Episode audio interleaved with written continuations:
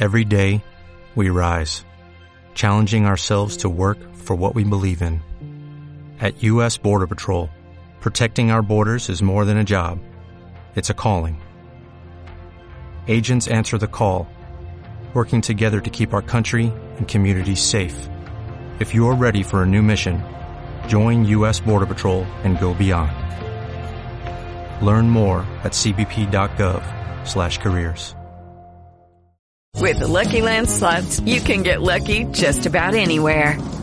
This is your captain speaking. Uh, we've got clear runway and the weather's fine, but we're just going to circle up here a while and uh, get lucky. No, no, nothing like that. It's just these cash prizes add up quick. So I suggest you sit back, keep your tray table upright, and start getting lucky. Play for free at LuckyLandSlots.com. Are you feeling lucky? No purchase necessary. Void where prohibited by law. 18 plus terms and conditions apply. See website for details. Estado do Paraná hoje com alerta para chuva persistente, sul de Mato Grosso do Sul, com chuva em vários momentos, aqui no estado de São Paulo, mais nebulosidade, litoral, Baixada Santista, Vale do Ribeira, com muita chuva hoje, e aqui na capital, temperaturas mais baixas e garoa ao longo do dia. Então, hoje, máxima de 21 graus aqui para a capital paulista. E aí, grande parte do interior e região central do Brasil com tempo seco hoje e baixa umidade em Goiás, Minas Gerais e também em Mato Grosso, Isabela. Stephanie, essa instabilidade aqui em São Paulo continua até quando?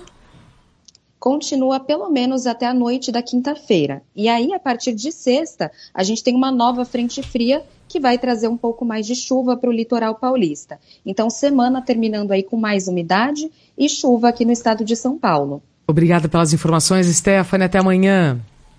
Até amanhã.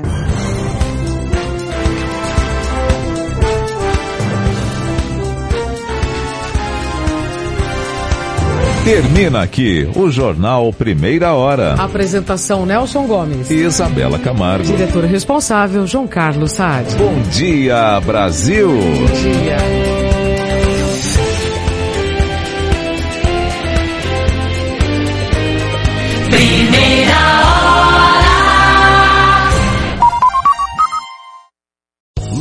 Casino asking people what's the weirdest place you've gotten lucky? Lucky? In line at the deli, I guess? Aha, in my dentist's office. More than once, actually. Do I have to say? Yes, you do. In the car before my kids' PTA meeting. Really? Yes. Excuse me, what's the weirdest place you've gotten lucky? I never win and tell. Well, there you have it. You can get lucky anywhere playing at LuckyLandSlots.com. Play for free right now. Are you feeling lucky? No purchase necessary. Void where prohibited by law. 18 plus. Terms and conditions apply. See website for details. Judy was boring. Hello. Then Judy discovered ChumbaCasino.com. It's my little escape. Now Judy's the life of the party. Oh, baby, mama's bringing home the bacon. Whoa, take it easy, Judy. The Chumba life is for everybody. So go to ChumbaCasino.com and play over 100 casino-style games. Join today and play for free for your chance to redeem some serious prizes. chumba ChumbaCasino.com. No purchase necessary. Void where prohibited by law. 18 plus terms and conditions apply. See website for details. O Jornal Gente começa agora com Thaís Freitas, Pedro Campos, Sônia Blota e Cláudio Humberto. Rede Bandeirantes de Rádio. Esta é a Rádio Bandeirantes. Fechada com você. Fechada com a verdade. Jornal Bandeirantes. Agora, Jornal Gente. Pontualmente às 8 horas da manhã começa aqui o Jornal da Bandeirantes. Gente, hoje é o dia 1 de junho de 2022, hein? Estamos adentrando o sexto mês do ano. Temperatura mais baixa em todo o país, muita chuva ainda. A gente vai falar muito sobre isso ao longo do Jornal Gente de hoje, aqui pela Rádio Bandeirantes. Meus amigos, vamos começar aqui trazendo um assunto de grande importância. Ontem o Ministério Público Federal entrou na Justiça com uma ação civil pública com pedido de liminar para que o Estado não edite atos administrativos para convocação de policiais rodoviários federais para ações fora das rodovias. Existe uma portaria em vigor que foi editada pelo então ministro da Justiça e Segurança Pública André Mendonça, que hoje está no Supremo Tribunal Federal, para que, caso necessário, como reforço de efetivo, nós possamos ter policiais rodoviários federais dando apoio a operações policiais contra o crime. O fato é que a operação da semana passada na Vila Cruzeiro, que deixou 23 mortos, está fazendo com que o Ministério Público Federal se associe a essa onda de entidades que saem em defesa dos bandidos e não contra a sociedade. Na verdade, o crime organizado não precisa mais de advogado, né? Que já tem de, de gente advogando e defendendo de forma gratuita o crime organizado nesse país é uma coisa de saltar os olhos. Tem partido político que vai ao Supremo Tribunal Federal impedir operação policial no Morro Carioca. E consegue a concessão, tanto é que nós temos limitações, né, para a ação da polícia nas favelas do Rio de Janeiro. A Defensoria Pública nem se diga então, né? Com a quantidade de pedidos que tem aí favorecendo traficantes de droga, bandidos do colarinho branco, de altíssima periculosidade. Agora, o Ministério Público Federal, que é quem deveria estar ao lado aí da sociedade, quem deveria estar no polo da acusação para os bandidos, vem com uma medida que vai defender os bandidos, porque é claro que uma operação policial com restrições, com menos policiais, ela não vai ter o mesmo amparo que nós tivemos, é claro, em outras operações. O efetivo policial é pequeno. Nós conversamos aqui sempre com especialistas em segurança pública, autoridades que relatam, não tem polícia suficiente para combater tanto bandido que tem por aí. Agora, esses mesmos senhores que estão aí colocados eles não vivem a violência do dia a dia, eles não sabem que cada medida que nós impedimos o trabalho da polícia, cada vez que nós restringimos o acesso a uma operação, mais fortalecimento nós temos do crime organizado, mais insegurança pública, mais assaltos. Se a polícia não puder combater os bandidos, quem vai combater? Quem que vai sair aí enfrentando essa bandidagem toda que tem fuzil, metralhadora, arma usada lá na guerra da Ucrânia com a Rússia? aqui nas nossas ruas no Brasil. É isso que a gente tem de apreensão: bomba, granada, o tráfico de drogas, a quantidade de entorpecente que acaba sendo apreendida pela polícia nessas grandes operações. Talvez os integrantes do Ministério Público se esqueçam que os policiais federais e os policiais rodoviários federais têm carreiras muito semelhantes. Uma distinção, por exemplo, para você prestar concursos, os concursos são específicos para a Polícia Federal e para a Polícia Rodoviária Federal. Para você prestar um concurso para ser delegado da Polícia Federal, você precisa ter o curso é, em direito. Para você ser policial federal, você precisa ter curso superior. Como na Polícia Rodoviária Federal não tem delegado da Polícia Rodoviária Federal, apenas o curso superior vale. Mas você vê que a, a estrutura das carreiras ali, ela é muito semelhante, né? A forma de você passar de agente para agente especial, terceira classe, segunda classe. É uma, é uma carreira estruturada da mesma forma. A formação é muito parecida. Claro que o policial federal vai ter um tipo de orientação na academia para combater lavagem de dinheiro, crime do colarinho branco, essas modalidades que são mais comuns para a Polícia Federal. O policial rodoviário federal tem que ter CNH, né, precisa saber dirigir, porque afinal de contas ele está lá na rodovia, mas ele é um policial como o policial federal, como os outros policiais no país. Tem que estar tá sujeito às mesmas regras, às mesmas demandas. É, se estiver andando pela rua e presenciar um assalto, tem o dever de reagir, mesmo estando de folga. É assim que funciona né, no Estado democrático de direito para todos aqueles que escolhem esse caminho. Então, são carreiras muito parecidas e me assusta, viu? É esse ímpeto que nós temos de instituições, partidos políticos querendo frear investigações policiais. Se nós temos problemas em investigação policial, vamos investigar, vamos punir esses agentes, mas não vamos impedir a polícia de fazer o seu trabalho. 8 horas e 5 minutos, destaque de Brasília sobre a política nacional. Cláudio Humberto chegando aqui no Jornal Gente da Rádio Bandeirantes. Tudo bem, Cláudio? Bom dia para você. Olá, Pedro Campos, muito bom dia. Bom dia, Thaís Freitas. Bom dia, bom Sônia dia. Blota. Bom dia, Brasil. Olha, a gente ontem aqui ficou uh, assistindo a uma cena patética de pura enganação, que foi exatamente e tudo isso sob o patrocínio do fundão eleitoral, aqueles aqueles 4.1.9 bilhões de reais que os políticos inventaram para financiar as suas aventuras, as suas campanhas políticas e tudo isso sob o olhar complacente da Justiça Eleitoral. Eu me refiro ao lançamento da, de uma pré-candidatura fake, falsa, do presidente nacional do partido União Brasil. O sujeito organizou lá um negócio grande, né? É, ele não tem voto nem, nem da família dele, né? Não tem voto de ninguém. É um sujeito, um candidato sem votos, mas ele conseguiu lotar o auditório do Centro de Convenções Ulisses Guimarães, aqui em Brasília, com uma superprodução, né, com convidados, etc. e tal, uma superprodução, um telão gigantesco de alta resolução ali como pano de fundo. Só esse telão o, o aluguel desse, desse telão custa cerca de 100 mil reais aqui em Brasília.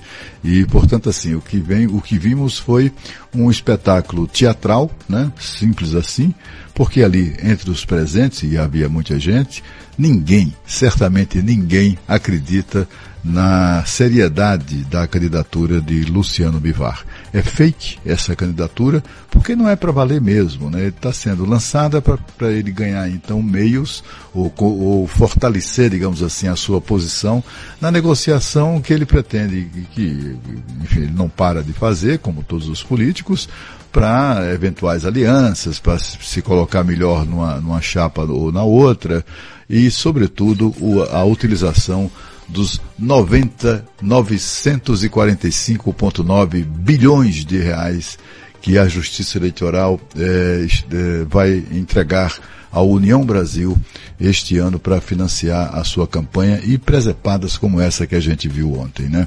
O que impressiona é exatamente isso. Por que é que eles fazem isso? Ora, porque o dinheiro é fácil.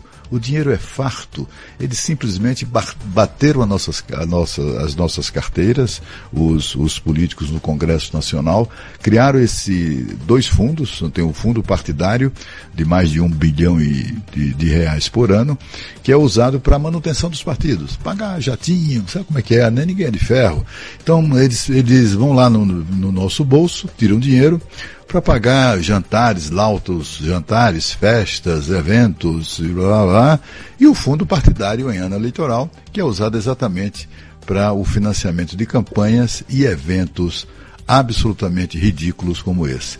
O, o deputado que lançou a sua pré-candidatura convidou gente que jamais votará nele. Não tem ali ninguém, nenhum dos ele, não há eleitor, do, não havia eventualmente não havia eh, eleitores, possíveis eleitores de Luciano Bivar ontem no Centro de Convenções Ulisses Guimarães. O que havia era dinheiro público gasto sem nenhum pudor, né? E foi exatamente o que a gente viu.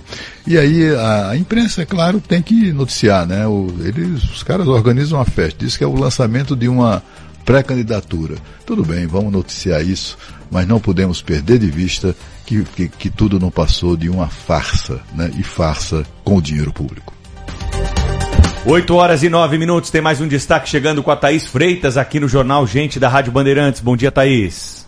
Bom dia, Pedro Campos, ouvintes da Rádio Bandeirantes conosco aqui nesta manhã. Olha, dia 1 de junho já, o ano voando no Jornal Gente da Rádio Bandeirantes. E eu queria fazer uma reflexão aqui, junto com o nosso ouvinte, a respeito de como o Congresso Nacional tem utilizado o seu tempo e o seu recurso também, não é? Porque, como muito bem lembra o Cláudio, todos esses é, essas ações é, custam para gente. Então, se um partido organiza uma mega festa para lançar uma candidatura fake com dinheiro público, isso sai do nosso bolso e tudo que é feito pelo Congresso Nacional também é sustentado pela sociedade brasileira. Eu estou colocando aqui esse assunto porque quando a gente olha para o trabalho da atual legislatura e percebe o que foi votado e o que não foi votado, olha, tem coisas importantes que foram votadas, mas principalmente projetos de urgência. É, quando a gente faz, por exemplo, qualquer curso de administração, a primeira aula é aquela que mostra como uma equipe, um profissional, um gestor distribui o seu tempo. Então, a divisão básica é em ações importantes, ações urgentes e ações circunstanciais. As importantes no mundo ideal devem dominar a maior parte do tempo e da energia de uma pessoa ou de uma instituição ou de uma empresa. As ações urgentes têm que ser feitas, aparecem, são resolvidas e vida que segue. É como apagar incêndio. E as circunstanciais só consomem tempo e energia e não levam nada a lugar nenhum. Bem, Quando a gente olha o trabalho do Congresso nos últimos tempos, o Congresso tem sido muito ágil na resolução de questões urgentes, o que, claro, tem a sua relevância, é importante. Por exemplo, na criação do auxílio emergencial, agora também com essas votações que têm acontecido envolvendo tributação de combustíveis, ICMS, tudo isso é urgente e tem que ser resolvido. Agora, as discussões importantes, aquelas que mudam o Estado brasileiro, aquelas que fazem com que o planejamento de futuro seja possível, essas têm ficado de lado. E eu não estou nem falando de reforma, porque isso aí parece que a gente fica ali sempre apertando a mesma tecla e não sai do lugar. Reforma tributária, que não aconteceu nada, administrativa que foi apresentada só para ser engavetada. Bem, eu estou me referindo a um projeto que ontem também foi engavetado que queria colocar em pauta a possibilidade de que as universidades públicas tenham parte do seu financiamento bancado pelos alunos mais ricos. Era um projeto que foi apresentado já com uma baixa expectativa de que fosse para frente, mas poderia levantar o debate. Afinal, para que estão lá deputados e senadores? Basicamente estão lá para debater as grandes questões que mexem com as nossas vidas. Debater, votar, adaptar a legislação para as circunstâncias novas, para os tempos que vão mudando. É para isso que eles estão lá, às vezes a gente esquece. Esse, esse projeto era um projeto que dizia o seguinte: alunos que têm dinheiro devem pagar pela sua vaga no ensino superior. Esse recurso vai ser um recurso a mais, ou seja, não tira do Estado a obrigação de manter as universidades federais públicas com dinheiro público, mas pode melhorar a qualidade. Era um projeto bom? Era um projeto perfeito? Não, longe disso, não era. Até porque era quase que um protocolo de intenções ali. Colocava uma ideia aberta para gerar um debate. Tinha muito, muito problema no projeto. Agora, não foi nem colocado em discussão. Isso por que aconteceu? Bem, primeiro porque as universidades e entidades de alunos viram essa possibilidade e já se voltaram contra. E aí a gente tem que fazer a pergunta, não é? Por quê? Sindicatos ligados ao ensino superior, por que professores, por que todas as unidades estudantis são contra essa discussão? Qual é o problema? Qual é o problema? Alguns educadores dizem que essa discussão ficou ultrapassada, porque a, aquele quadro que existia há 20 anos, por exemplo, no ensino superior brasileiro, com as vagas dominadas pela alta renda por alunos ricos não existe mais. Depois que uh, foi uh, aprovada e promulgada aquela lei federal que determina que metade das vagas das universidades federais sejam destinadas a alunos oriundos da escola pública. Hoje, por exemplo, 70% dos alunos das universidades federais são de baixa renda. Na USP, no ano, no ano passado, pela primeira vez, mais da metade dos alunos também era egressa da escola pública. Há aqui, assim, uma mudança importante. Agora, e esses que não são? Não podem colaborar de uma forma melhor para que o ensino público tenha uma qualidade para todos? Porque a sociedade como um todo deve sustentar o ensino para pessoas que têm, em tese, condição de pagar em menor ou maior grau. Essa é uma discussão que, a meu ver, é válida. E o que vai sair daí, e como, e se vai ser mudado, e quais são as regras, é, isso aí é um segundo passo. E esse segundo passo é o passo que está na mão do Congresso. Ele serve justamente para isso. Mas alguns debates aqui, eles são barrados antes de começarem. Já chega alguma coisa, tá, engaveta. Foi o que aconteceu dessa vez e ontem o presidente da CCJ da Câmara disse o seguinte: isso aqui não vai dar, fica para a próxima legislatura.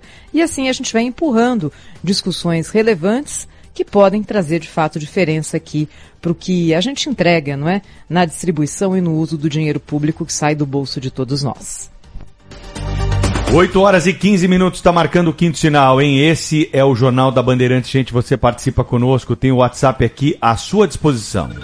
11 999 048756. Rede Bandeirantes de Rádio.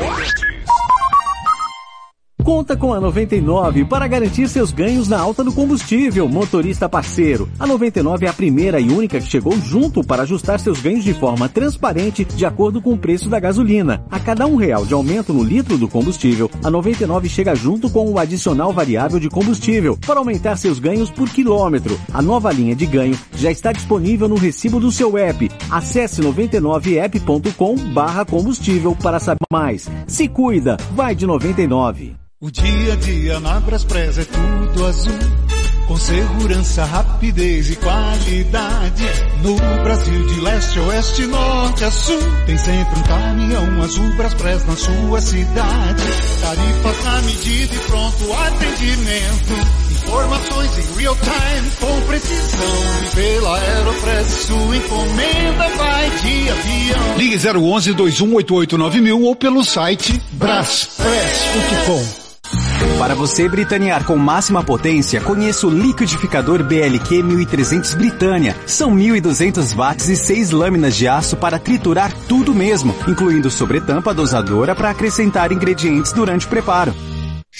Trânsito. Oferecimento Braspress, a sua transportadora de encomendas em todo o Brasil. Em São Paulo, ligue 2188-9000. Mais uma manhã complicada para quem segue pela Avenida dos Bandeirantes em direção à marginal do Rio Pinheiros. Tá tudo parado desde a passagem pelo Complexo Maria Maluf, vai assim até a altura do viaduto dos Bandeirantes, mas adiante tem onde para, entre a Rua Guaraíva e o acesso à marginal do Pinheiros. No sentido Sistema Manchete Imigrantes, você encontra a lentidão agora na passagem pela Rua Guaraíva. Depois dali, a Avenida dos Bandeirantes é bom caminho. Promoção da Sorte Cielo, a grande virada para o seu negócio. Cadastre-se em cielo.com.br. Jornalismo. Jornal Gente. São 8 horas e 17 minutos. Subiu para 106 o número de mortos em decorrência das chuvas no Grande Recife, em Pernambuco. Equipes de resgate estão buscando ainda por 10 pessoas que estão desaparecidas, né? Momento é o mais difícil na região aí nos últimos anos. Foi muita água mesmo que veio do céu e muita gente que estava em áreas protegidas, em áreas que não deveriam, né, conter aí moradias e a ocupação daqueles que não têm onde morar e acabam escolhendo esses locais. Muitos moradores aí de áreas atingidas perderam muito mais do que um conhecido. Desde sábado nós está aqui ajudando tirando os corpos, eu tô com o coração muito partido, porque tinha esses povos com minha família. Estava começando a vidinha dele, né? E aí aconteceu essa tragédia. Ligaram para mim dizendo que a barreira caiu sobre a casa da minha família, né? O Procurador-Geral de Justiça do Pernambuco, Paulo Augusto de Freitas, diz que vai ver o que está acontecendo no local e depois disso o Ministério Público vai tomar providências e até apurar falhas do poder público investigar as causas desses episódios. Por vezes são tragédias que são anunciadas e que têm no entorno várias causas que os promotores e promotoras responsáveis também atuarão nesse sentido. Cláudio, Thaís, a Defesa Civil ah, tem feito alertas, né, lá para a população que está nessa área de risco. Mas de qualquer maneira, na hora dali da chuva mais forte, é difícil avisar todo mundo, né, Cláudio? É, é difícil mesmo, né? Agora, difícil mesmo é de compreender a, a omissão das autoridades e agora é tarde, né? Aí vem aí o cara do Ministério Público, agora vamos, investigar e tal. Por que não fez isso antes? É aquela pergunta que a gente faz sempre aqui, né?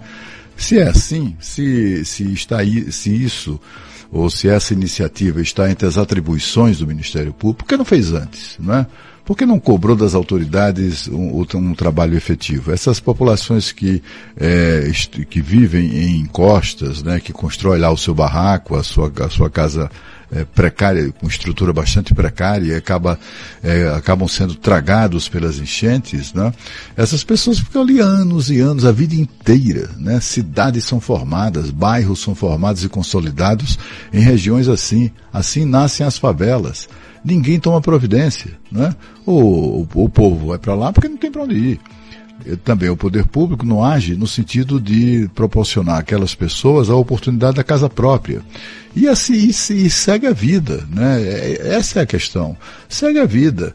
Aí assim, no fim do mês, cada um desses caras aí ganham ali no teto salarial, né? 30, 40 mil reais por mês Aí vão dizer, ih, rapaz, tem a história aí dos pobrezinhos que estão morrendo aí debaixo d'água.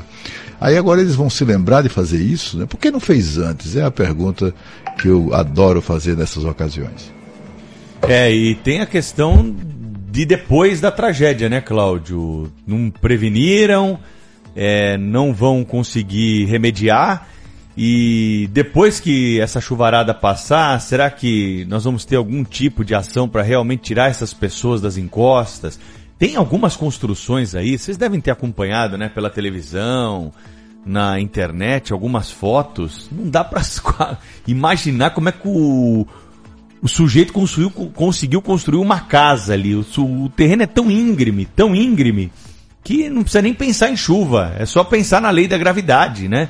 é, desafia qualquer tipo de previsão de engenharia que haja para moradia em segurança. E aí, claro, que quando a gente tem um fenômeno excepcional como esse, vem. Agora, vamos voltar às tragédias desse ano no país aí. Petrópolis, Bahia, aqui na Baixada Santista, no estado de São Paulo, Minas Gerais, o Ministério Público, as autoridades desses locais voltaram lá para tirar as pessoas da encosta? Não. Né? Provavelmente só voltarão para esses locais se nós tivermos uma forte chuva, ventos fortes novamente, para, é, no momento como esse, de extrema preocupação e de contagem né, da, dos números e da tragédia, poderem dar entrevista e falar sobre as providências que são tomadas. Depois que a chuva passa, é como se o problema tivesse deixado de existir. As pessoas estão ainda nessas áreas de encosta, estão nessas áreas de risco. A gente que muita gente não tem para onde ir, né? Então é um desafio a ser enfrentado no campo da habitação. Agora, depois que a chuva passa, que a tragédia passa e que a imprensa sai do local, é difícil encontrar autoridade de novo voltando nesse assunto. É verdade, é, Pedro. Não, Vai lá, não vamos achar, né, Claudio, que, que essa é uma questão fácil, não é? Porque, evidentemente, que nada disso se desenvolveu ao longo de um, dois anos, é o, é o reflexo de uma sociedade que há muito tempo permite que não só é, encostas, mais mananciais, mais áreas que não têm a menor condição de abrigar gente, abriguem em, na, na, na beira de rios, como a gente viu agora também no Recife. Não há uma solução fácil. Assim como, por exemplo, no, em relação ao projeto da Cracolândia aqui em São Paulo, não há uma solução fácil, são problemas que se arrastam. A questão é que se não aparece um gestor com coragem, com vontade, sabendo que vai apanhar, que talvez erre, mas que consiga ter ali a, a, a força de vontade mesmo de mexer um pouco para ver se tem um resultado diferente. Sem isso, a gente só lamenta, só lamenta. E nessa questão de habitação irregular, nenhuma, nenhuma medida é tomada nunca. Porque o buraco é tão embaixo, como é que você vai tirar essas pessoas desses lugares? Vai levar para onde? Ninguém mexe. Basicamente, o, o gestor olha, vê o custo-benefício, vê a possibilidade de dar certo, coloca na balança e fala, isso aqui eu vou deixar para lá, eu vou fazer uma quadra poliesportiva que é mais bonito e tirar foto e aí eu mostro na campanha. É uma pena, né? Porque aí a gente fica aqui só lamentando. Tem uma experiência em Maceió, a minha cidade, né, que é muito interessante. É um favelão que existe, ainda existe, um pedaço importante ainda está lá, na beira da lagoa, num lugar chamado Virgem dos Pobres, onde o Papa João Paulo II rezou missa certa vez.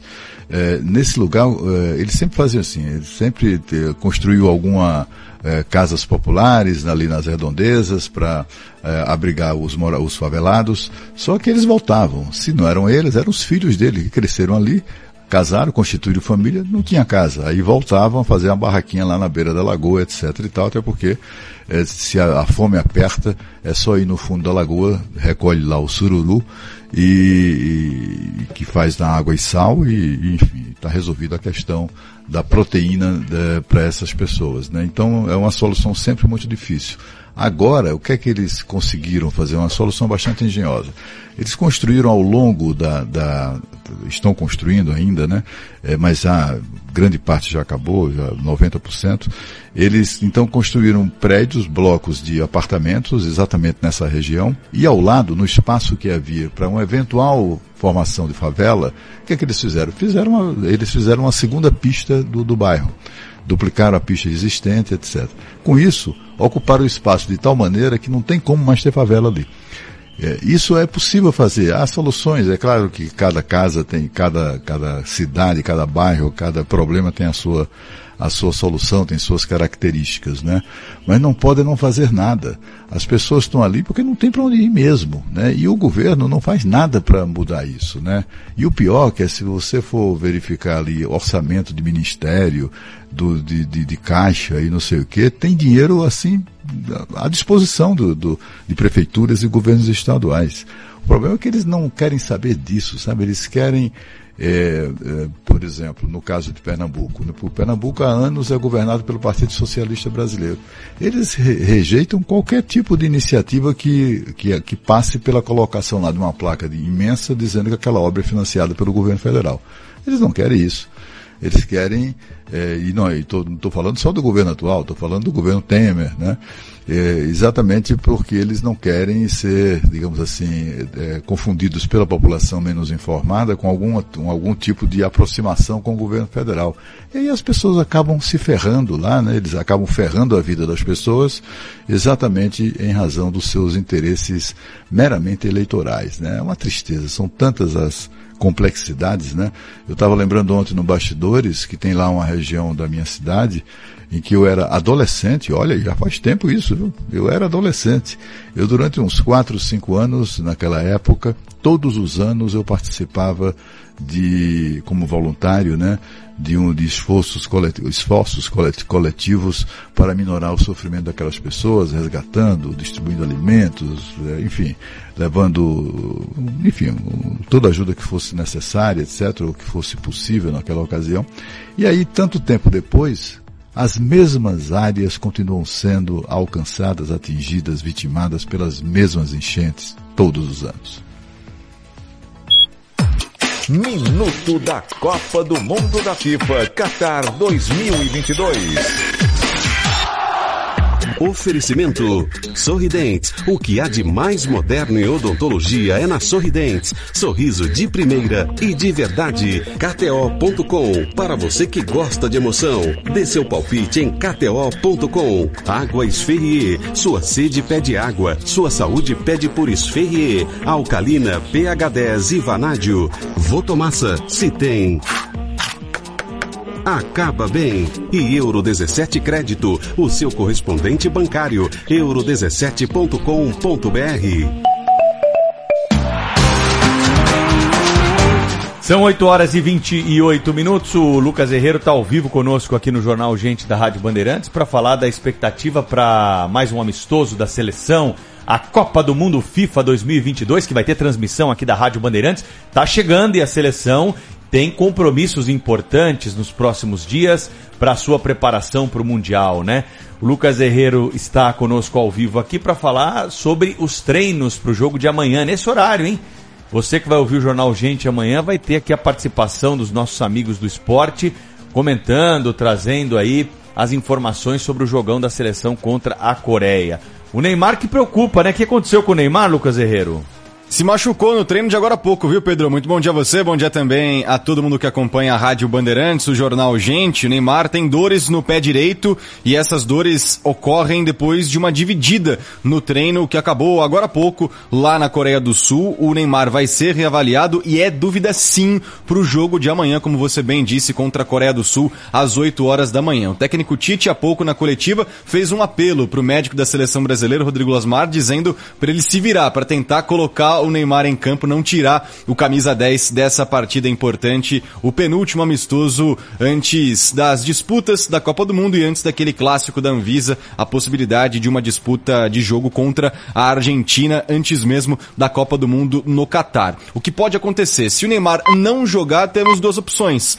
Tanto o Felipe Coutinho quanto o Gabriel Jesus disputam essa vaga. A gente lembra também que o goleiro Ederson já foi cortado ontem com uma lesão na coxa e a provável escalação da seleção brasileira para esse jogo tem o Everton no gol, Daniel Alves, Marquinhos, Thiago Silva e Alexandro, Casemiro, Fred e Coutinho, Rafinha, Richarlison e Lucas Paquetá. Lembrando que Neymar também pode aparecer nessa seleção brasileira que segunda-feira, além do jogo contra a Coreia do Sul amanhã, enfrenta o Japão às 7h20 da manhã, horário de Brasília.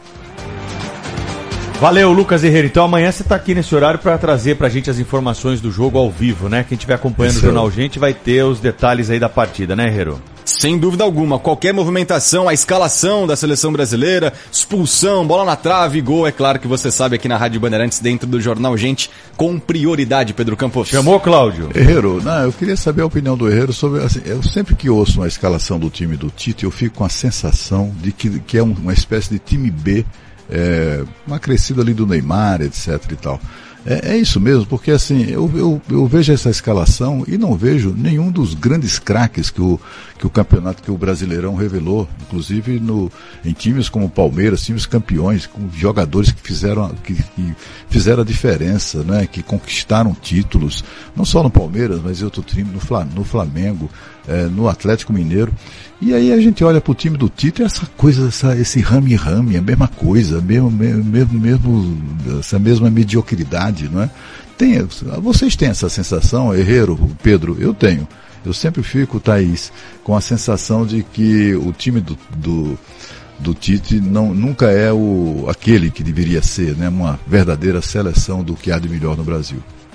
É, existem dois conceitos sobre o que é uma verdadeira seleção, né? Os melhores do país ou os melhores para o técnico que comanda aquela seleção, né? O Tite já está na seleção brasileira há seis anos. Então, essa definição sobre o que é ter os melhores em campo, pro Tite, que já vem nesse trabalho de longo prazo, ele leva aqueles que ele tem mais confiança e não aqueles que estão jogando melhor. Nesse momento, por exemplo, o Rafael Veiga está jogando muito bem, o próprio Danilo que foi convocado para a seleção brasileira, então esses caras justificariam uma convocação. Mas como o Tite confia no trabalho de longo prazo, o trabalho que ele já vem desempenhando desde antes da Copa da Rússia, ele pode dar oportunidades, mas não no time titular. É aquela mesma estrutura que a gente já viu na Copa de 18 e deve ver nessa Copa de 22 com o Neymar mais livre. É isso que quer o Tite e já vinha querendo nos últimos amistosos.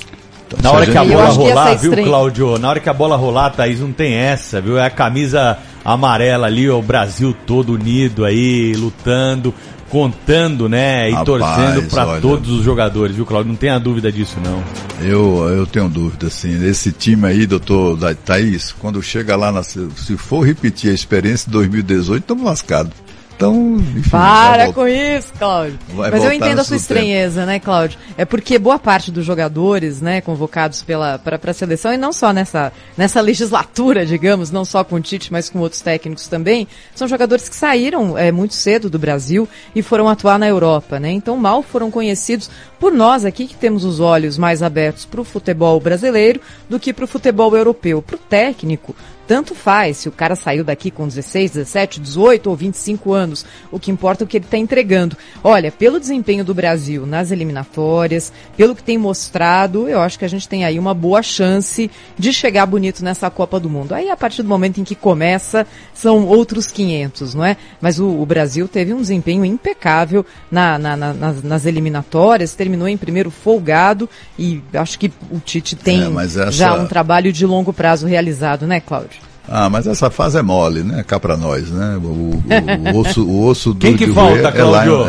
é, é lá Quem na que Copa. falta aí na sua opinião? Vai, vamos lá, vamos, Ah, vamos eu acho que falta metade do time do Palmeiras, tem tem Pô, mas daí tem está- mas Fi- não- tem- ah, eu acho, assim, os caras foram campeões, são campeões da Libertadores, Ah, mas tem campeões gente que foi campeão no Chelsea também, Ah, foi campeão na entendeu? Inglaterra, foi É, campeão mas no tá Real mais, Madrid. entendeu?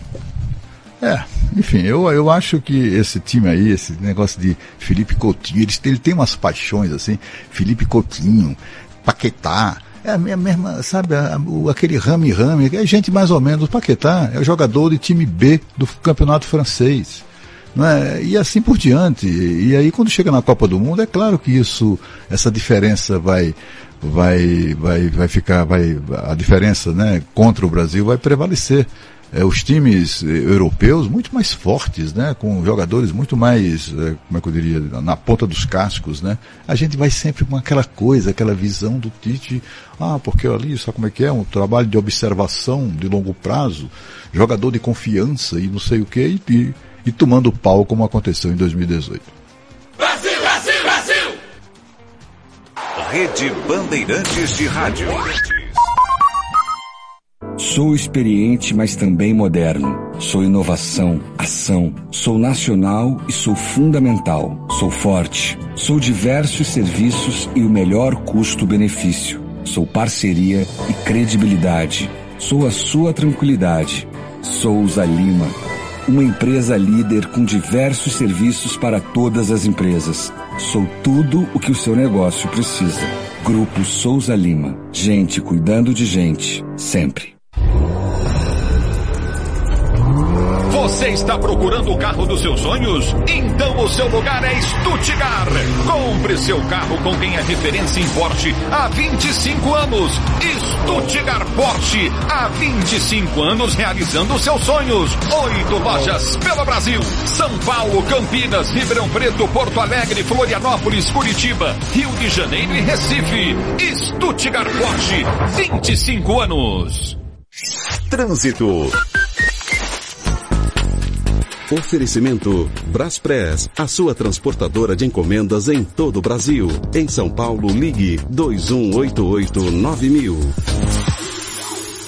A rodovia Regis Bittencourt tem tráfego bem carregado para quem vem em direção a São Paulo, desde a passagem pelo quilômetro 288 na região de Itapecerica da Serra e vai assim até o Rodoanel Mário Covas. Mais à frente, trânsito intenso também na Regis, entre o 275 e a passagem pelo Largo do Tabuão. Quem segue em direção ao interior não encontra problemas agora na Regis. Conta com a 99, são mais de 50 recursos para tornar as viagens mais seguras. Acesse segurança.99app.com e saiba mais. Foco em você. Smart Cities, tecnologia em defesa da vida, com Sérgio Aveleda. Aveleda, eu tenho certeza que muita gente que nos ouve neste momento tem baixado no celular pelo menos um aplicativo de delivery. Mas talvez as pessoas não conheçam o que a gente vai falar aqui hoje, né? Exatamente, Bruna. Durante a pandemia, muita gente passou a usar os serviços de delivery, inclusive para comida.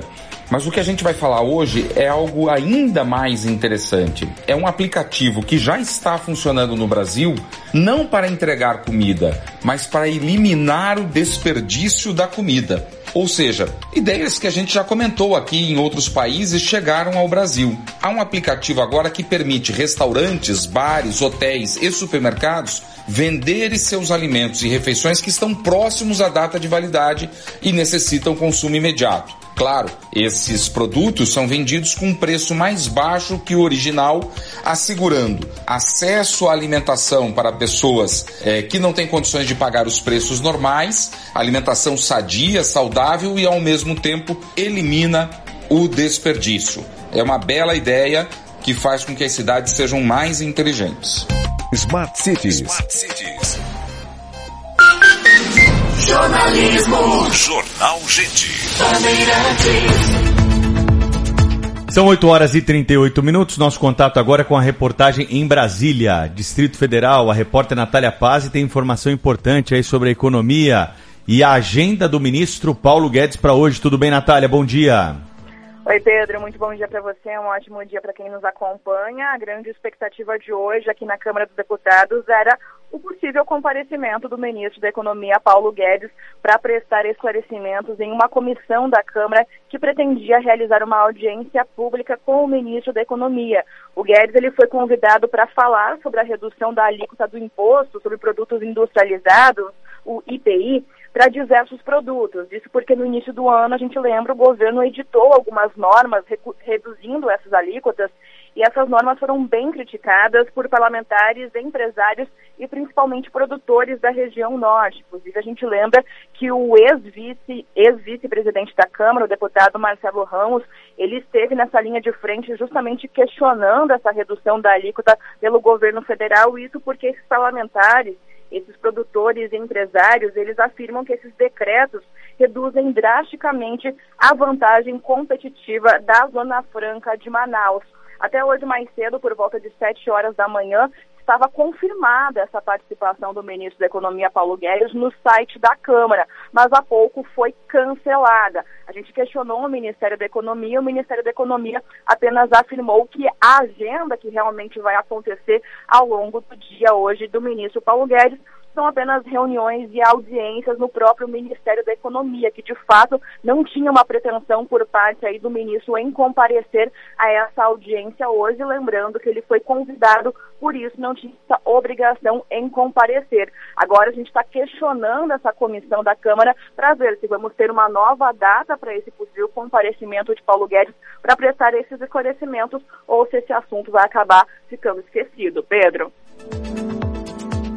Obrigada, Natália Paz, então, trazendo aí a informação. Ontem o clima esquentou, né, Cláudio? Aí na, na Câmara, tivemos um bate-boca aí do presidente da Câmara, o deputado Arthur Lira, com o deputado Glauber Braga, que é do PSOL, e o presidente da Câmara hum, rebateu ali acusações que foram feitas fortes por parte do deputado. A gente tem um trecho do áudio aqui, ó. Gostaria de saber se o senhor não tem vergonha. Faça seus comentários agora, não venha com palavras de baixo calão que só falta o senhor chamar qualquer deputado para briga nesse plenário. O senhor está exagerando há muito tempo. Eu usarei de medidas mais duras para retirá-lo do plenário. Vai me tirar do plenário, senhor palavra. presidente? Eu não posso falar Acha que vai me tirar desse plenário? Está muito enganado. Vossa Excelência está acostumado. É o zero e vezeiro, é o zero e vezeiro de descortês, descumprimento de regimento, absolutamente desrespeitoso nesse plenário. E não ganhará no grito, deputado Glauber não ganhará no grito, deputado Glauber. O senhor não terá a palavra aqui hoje. Está para nascer ainda quem vai utilizar essa presidência, imaginando que vai calar aquilo que eu tenho a dizer. E a pergunta que eu fiz ali no microfone eu faço novamente. O senhor não tem vergonha, não? É pecado perguntar se o senhor não tem vergonha? Eu tenho vergonha de fazer parte do mesmo parlamento que Vossa Excelência faz, só do seu.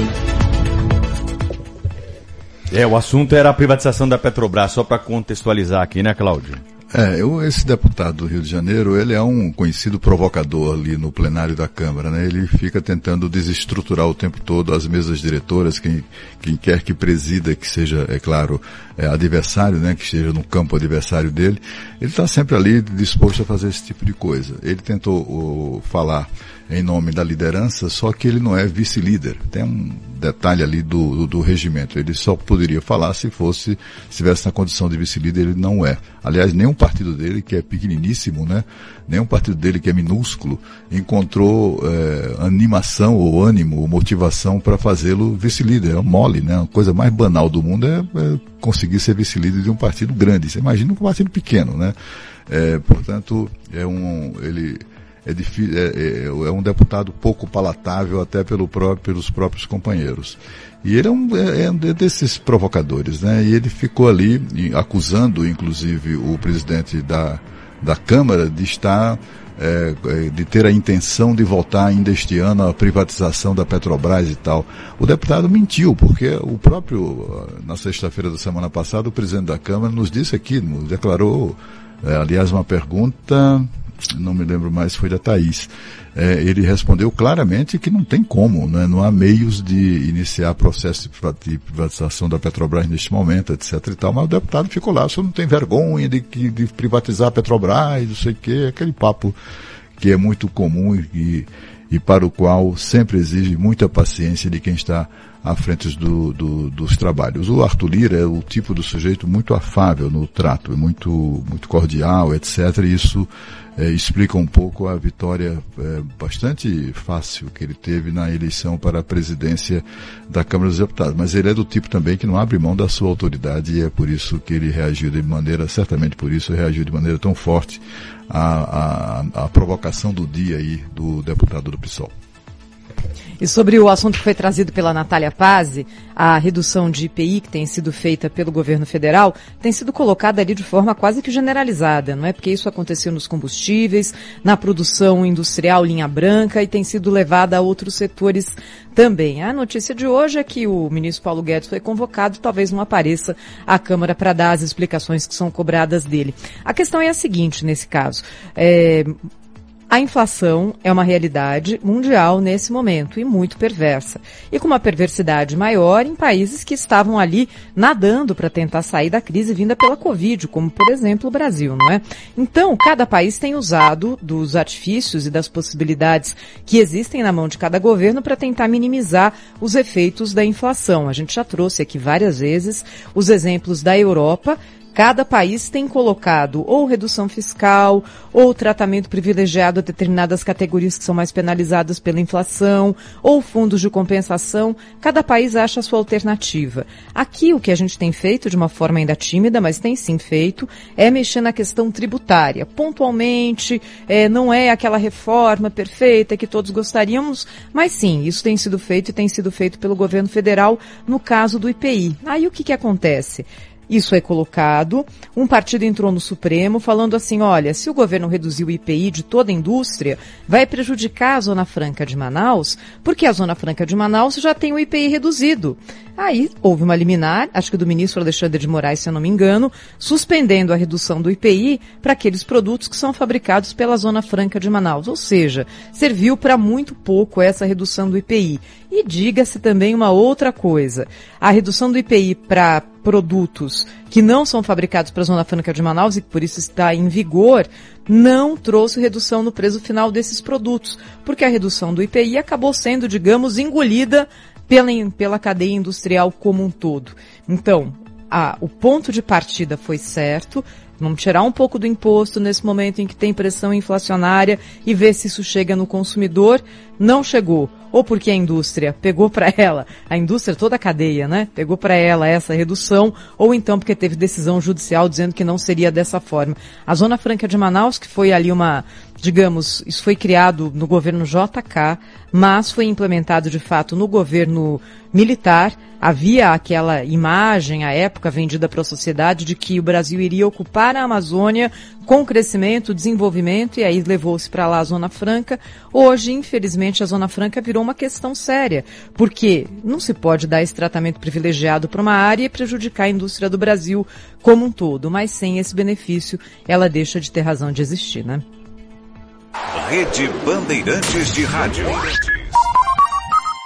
Pessoal, aqui é o Guilherme Paz da CM Capital. Você sabia que pode começar a investir com menos de 30 reais? É isso mesmo. Na CM Capital você aprende a controlar as suas finanças e a investir com segurança. A CM Capital foi eleita a melhor empresa de investimentos do Brasil. Aqui você conta com profissionais que vão te ajudar a escolher a melhor opção de investimento. Abra sua conta online gratuita. Quer conversar? Chame no WhatsApp 11 2388 0480. CM Capital, invista em você. Você que é dono de restaurante, bar, padaria, pizzaria ou sorveteria, prepare-se. A Fispal Food Service, maior feira de alimentação fora do lar, retorna ao formato presencial. Mais de 400 marcas trazendo inovações em equipamentos, acessórios, serviços e soluções para o mercado. Um evento fundamental para a retomada da alimentação fora do lar. Participe de 7 a 10 de junho no Expo Center Norte em São Paulo. Credencie-se em fispalfoodservice.com.br. Lá em casa tem sabor. Lá em casa tem Italac. Lá em casa tem amor. No Brasil inteiro tem Italac. Lá em casa tem sabor. Italac, a marca de lácteos mais comprada do Brasil. Lá em casa tem Italac. Trânsito. Oferecimento Braspress, a sua transportadora de encomendas em todo o Brasil. Em São Paulo, ligue 2188-9000. Trânsito mais carregado na marginal do Rio Tietê para quem vai em direção a Castelo Branco, desde a saída da Ayrton Senna até a passagem pela Ponte das Bandeiras. Lá na frente tem trânsito intenso também entre o sistema Anhanguera Bandeirantes e a aproximação com o Cebolão. No sentido Dutra e Ayrton Senna, a marginal Tietê tem melhor caminho para você. Lentidão na passagem pela rodovia dos Bandeirantes até a altura da Ponte da Freguesia do Ó. Quer fugir das filas de pedágio e ter reparo de para-brisas ilimitado? Garanta a tag Sem Parar Empresas para o seu veículo ou caminhão com seis meses grátis. Acesse sempararempresas.com.br barra rádio.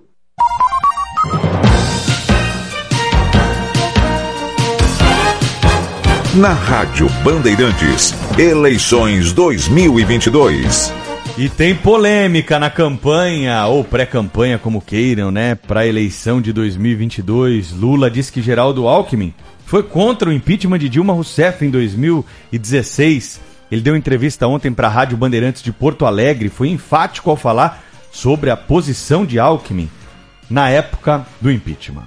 O Geraldo Alckmin não só era contra, como ele pediu um parecer de um advogado que deu um parecer contra o impeachment.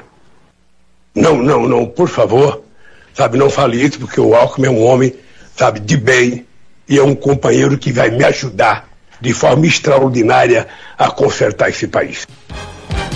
Peraí, peraí, peraí, Cláudio. Peraí, presidente Lula. Vamos aqui ao arquivo da Rádio Bandeirantes. A gente tem a sonora aqui do que disse, implacáveis. do que disse Geraldo Alckmin na época, Cláudio Humberto. Ouça só, aumenta o volume do rádio aí pra você ouvir o que o Alckmin disse na época aqui, ó. discussão é em relação à situação atual. Né? A posição dos governadores é a mesma. É, o impeachment está previsto na Constituição brasileira. A Constituição não é golpista. Aliás, o PT pediu impeachment do presidente Collor, do Itamar Franco, do Fernando Henrique, só não pediu do Lula porque é do PT. Então, é o rei do impeachment, né? Não tem nenhuma justificativa para vir com essa história eh, de golpe. Eh, dito isso sobre questão constitucional, eh, queria colocar a questão social. Há hoje um- uma deterioração do quadro econômico, colocando em risco o emprego eh, das pessoas e, portanto, a necessidade de se definir eh, essa questão. Então, a nossa posição é a posição de que se deve acelerar o processo, a Câmara Federal decidindo sobre o processo de afastamento e depois o Senado Federal decidindo quanto ao mérito. Essa é a posição clara do PSDB. Bom, não precisa dizer muita coisa então que o Alckmin pensava na época do impeachment, né? A sonora recuperada aqui e agora o que o ex-presidente Lula tá tentando colocar aí. Por que, que o Lula tá querendo trazer a Dilma é para o debate, hein, Cláudio Humberto? Ela Ah, estava acho- esquecida lá e é para para falar para militância um pouco, porque tem muita gente vindo aí que, que os petistas torcem o nariz pro barco do Lula? É, o, o, o- o Lula não quer nem ouvir falar na Dilma próximo, do, próximo dele, nem na campanha, nem no governo. Ele já disse isso, não é próprio, né? Ele acha que um ex-presidente não, não, não pode ser, não pode ocupar uma posição de, de, eh, subalterna, etc., ou subordinada ao presidente, né? Mas ele próprio, Lula, eh, tentou ser ministro, lembra disso, né? No, no caso lá do Bessias, lembra do caso do Bessias, né? Foi ali uma manobra para o, o ex-presidente ser nomeado ministro e com isso escapar eh, da ação da justiça, né? Que o investigava eh, exatamente por roubar os cofres públicos. Eh, essa, por que que o, o- eu acho que, por, por que que o Lula está colocando a Dilma no debate? Eu acho que é porque que o, por que que as pessoas ainda estranham, né? Essa mitomania do, do, do ex-presidente, né? Como qualquer, como grande parte dos políticos brasileiros, Lula é um mentiroso quanto mais, né? E ali quando ele é confrontado numa entrevista na- no Rio Grande do Sul, é o estado onde vive Dilma Rousseff, né, onde tem lá uma, né, petistas eh, furiosos e tal. E ele, e ele confrontado com essa questão aí do, do Alckmin, do apoio do Alckmin ao, ao impeachment da Dilma, é, pega ele no contrapé. Eu acho que ele estava despreparado para esse tipo de questionamento, aí faz a opção de sempre, pela mentira.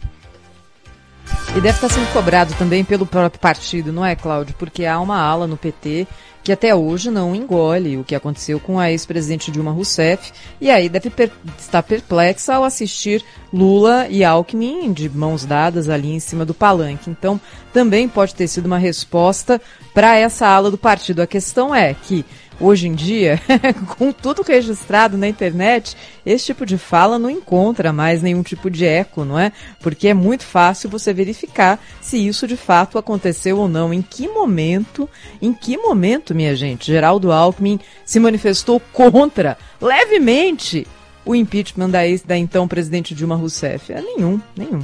Olha, ontem lá em Brasília, a Polícia Federal, Thaís, anunciou o volume de recursos que serão investidos aí para garantir a segurança dos candidatos à presidência da República. 57 milhões de reais. 25 milhões com custo operacional, logística, diárias e tudo mais.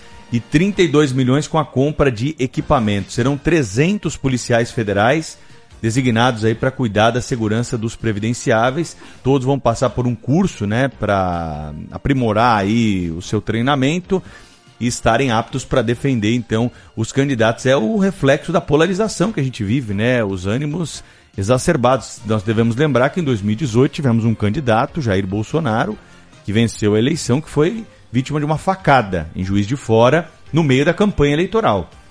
Então, o objetivo da Polícia Federal é justamente impedir um ataque, um atentado a um desses postulantes ao cargo de presidente da República, né? Mas é uma quantia vultosa, grande, mas necessária, porque a gente está acompanhando os ânimos acirrados aí, as ameaças que surgem, não dá para saber se elas vão realmente né, sair do campo da ameaça, mas de qualquer forma é um risco e a Polícia Federal está se estruturando então com todos esses recursos e esse efetivo para garantir a segurança daqueles que vão disputar a presidência da República.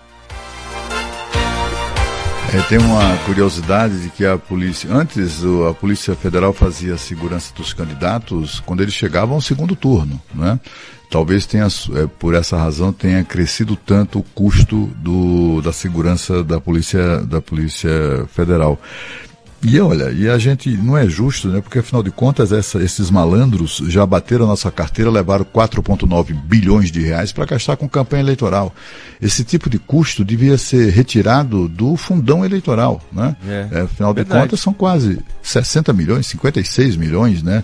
É, só com, na mobilização desses é, policiais federais na segurança dos candidatos. Acho que isso é, um, é uma despesa desnecessária, porque afinal de contas o que não falta é dinheiro entre os candidatos para contratar as suas próprias seguranças. O ex-presidente Lula, por exemplo, com ele raramente sai à rua, mas quando ele sai, ele sai com um esquema de segurança privado em que isso já foi feito, inclusive registro de, de imagens e reportagem e tal, é, mo mostra os caras usando metralhadoras privativas do exército brasileiro. Eu não sei onde é que eles conseguiram isso. Então, mas também assim, também parece chefe de, de sabe, chefe de, de, de, quadrilha quando sai à rua assim, cercado por gente armada de metralhadores, exibindo metralhadoras, é o que o ex-presidente Lula faz com a sua segurança privada. Eu acho que enquanto ele não chegar no segundo turno, ele deveria continuar pagando a sua segurança privada, né? É, ele não, né? Nós, né? É claro que nós é que estamos pagando isso colocar na conta do orçamento da Polícia Federal eu acho muito injusto. Ô Cláudio, o ex-presidente da República não tem direito a, a um esquema de segurança vitalício aí? Não tem essa, essa prerrogativa para ex-presidente da República? O Bolsonaro já tem o esquema, né? Não vai precisar disso aí porque é o presidente, está no exercício, está é, concorrendo à reeleição. O Lula é o principal oponente.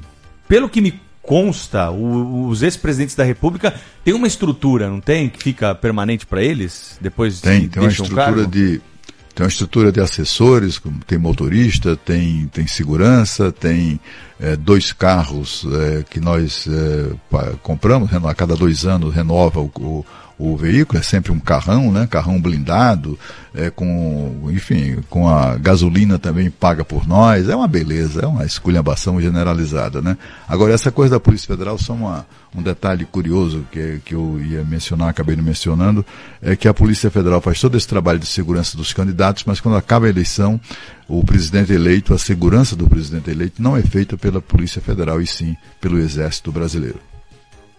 Rede Bandeirantes de Rádio. O dia a dia na Braspress é tudo azul. Com segurança, rapidez e qualidade. No Brasil de leste oeste, norte a sul. Tem sempre um caminhão azul Braspress na sua cidade. Tarifas na medida e pronto atendimento. Informações em real time com precisão. E pela Aeropress sua encomenda vai de avião. Ligue 011 2188 9000 ou pelo site braspress.com. Você que é dono de restaurante, bar, padaria, pizzaria ou sorveteria, prepare-se. A Fispal Food Service, maior feira de alimentação fora do lar, retorna ao formato presencial. Mais de 400 marcas trazendo inovações em equipamentos, acessórios, serviços e soluções para o mercado. Um evento fundamental para a retomada da alimentação fora do lar. Participe de 7 a 10 de junho no Expo Center Norte em São Paulo. Credencie-se em fispalfoodservice.com.br. Trânsito. Oferecimento Braspress, a sua transportadora de encomendas em todo o Brasil. Em São Paulo, ligue 2188 9000. Marginal do Rio Pinheiros parada para o motorista que vai em direção à Zona Sul, desde a saída do Cebolão até a aproximação com a ponte Engenheiro Ari Torres. Prefiro utilizar o caminho alternativo das avenidas Gastão Vidigal, Fonseca Rodrigues Pedroso de Moraes e Brigadeiro Faria Lima, agora com boas condições. Tem o Parque Ibirapuera como vizinho. Mairim, quatro dormitórios, home resort com quadro de tênis, piscina coberta com raia e spa. Conheça nosso estande. Acesse even.com.br. Hey guys, it is Ryan. I'm not sure if you know this about me, but I'm a bit of a fun fanatic when I can. I like to work, but I like fun too. It's a thing. And now the truth is out there. I can tell you about my favorite place to have fun. Chumba Casino. They have hundreds of social casino style games to choose from with new games released each week. You can play for free anytime, anywhere and each day brings a new chance to collect daily bonuses. So join me in the fun. Sign up now at ChumbaCasino.com. No purchase necessary. VGW. Void were prohibited by law. See terms and conditions. 18 plus. Lucky Land Casino. Asking people what's the weirdest place you've gotten lucky? Lucky? In line at the deli, I guess? Aha, in my dentist's office. More than once, actually. Do I have to say? Yes, you do. In the car before my kids' PTA meeting. Really? Yes. Excuse me, what's the weirdest place you've gotten lucky? I never win and tell. Well, there you have it. You can get lucky anywhere playing at LuckyLandSlots.com. Play for free right now. Are you feeling lucky? No purchase necessary. Void where prohibited by law. 18 plus. Terms and conditions apply. See website for details. Jornalismo. Jornal Gente. Bandeirantes. 9 horas da manhã em ponto aqui no Jornal da Bandeirantes. Gente, o estelionato é um crime que está previsto no Código Penal brasileiro, né? Fraude, alguém que induz aí a uma falsa percepção de algo com o intuito de obter uma vantagem ilícita para si ou para outrem. O Luca Josino está atrás desse assunto, porque cresceu muito essa modalidade criminosa. Vocês devem ter aí no círculo de vocês, todos ouvintes, alguém que teve alguma proposta, pelo menos, de um bandido se passando por outra pessoa em perfil aí de rede social, tentando enganar, é, criando contas falsas. O Lucas foi atrás desses números e vai contar pra gente como é que tá essa questão e também vai dar dicas para você não cair nessas furadas que hoje estão presentes aí. Tem muita gente caindo nesses golpes, né, Lucas Josino? Bom dia para você. E aí, Pedro, bom dia para você, para os nossos ouvintes. A gente fala ao vivo na Zona Sul de São Paulo, em Americanópolis, em uma escola, porque daqui a pouco o prefeito da cidade de São Paulo, Ricardo Nunes, fará um pronunciamento aqui. Claro que a gente vai perguntar para ele em relação às máscaras, para ver se a prefeitura, se a cidade de São Paulo vai tornar obrigatória, obrigatório o uso de máscara em ambientes fechados, assim como recomendou o governo estadual. Mas agora nossa pauta, nosso assunto é o estelionato das redes sociais. Como você disse, Pedro, tem sido muito comum crimes dessa modalidade. Hoje em dia, quem não tem uma rede social, né, um Instagram, Facebook, WhatsApp, pelo menos todas as gerações hoje já possuem uma dessas três contas. E por causa disso, os criminosos estão se aproveitando para tentar ganhar dinheiro em cima dessas pessoas. Então, o que, que eles estão fazendo? Estão invadindo essas contas, hackeando as contas e anunciam produtos, geralmente eletrodomésticos, para que algumas pessoas se sintam interessadas. E esses compradores geralmente pagam um sinal. Por exemplo, se um eletrodoméstico anunciado por mil reais, o golpista disse, olha, preciso de um sinal para vender para você de 300. Aí o comprador passa esse Pix de 300 reais e com isso depois o golpista, o criminoso, bloqueia todas as contas e foge para caçar outras vítimas. A gente conversou com uma dessas pessoas que caiu nesse golpe, o Giovanni Silva, ele que tinha mais de 3 mil seguidores nas redes sociais e conta o que aconteceu. Então, cara, semana passada hackearam meu Instagram e aí os caras começaram a se passar por mim vendendo coisa, geladeira, televisão. E aí duas tias minhas caíram nesse, nesse golpe aí. Aí perdeu mais de 1.500 reais cada um. Agora, como se livrar desses golpes? Como prevenir que você caia em uma armadilha como essa? Ou seja hackeado, ou que depois deposite um dinheiro na conta de um criminoso achando que você está comprando um produto legal. A gente conversou com o um advogado criminalista, o Flávio Durso, que deu dicas. E como que as pessoas podem evitar cair ou diminuir as chances de cair nesses golpes? Com essa dica, desconfiar, verificar as características daquele anúncio, por exemplo, que está sendo feito. Se o pagamento do Pix é feito para o dono daquele perfil. Se o valor que está sendo cobrado por aquele objeto é algo que é proporcional ao que se é praticado no mercado. Nós falamos também com um delegado seccional da região central de São Paulo, Roberto Monteiro. Ele falou para a gente que crimes como esse têm sido comuns. Mais de 500 registros é, aconteceram aqui em São Paulo nas delegacias desde o ano passado. Temos a possibilidade, que hoje o marginal fica atento a isso, da extração de dados dos celulares, dados bancários, dados também pessoais para a prática de estelionatos transferências PIX, obtenção de empréstimos eh, bancários, eh, também eh, nós temos aí golpes variados usando a engenharia social, usando meu, meu Instagram para vender geladeira, fogão, itens que são procurados, televisão. Pois é, sempre também ativar aquela verificação em duas fases. Se você está interessado em algum produto, liga para a pessoa, conversa para ver se é isso mesmo porque pelo menos na ligação os criminosos ainda não conseguiram hackear. Tem gente que consegue hackear um Instagram, um Facebook, um WhatsApp por um link, quando não há essa verificação em duas fases. Então, Pedro, você que tem milhares de seguidores no Instagram, também toma cuidado aí, porque isso tem sido muito comum, viu?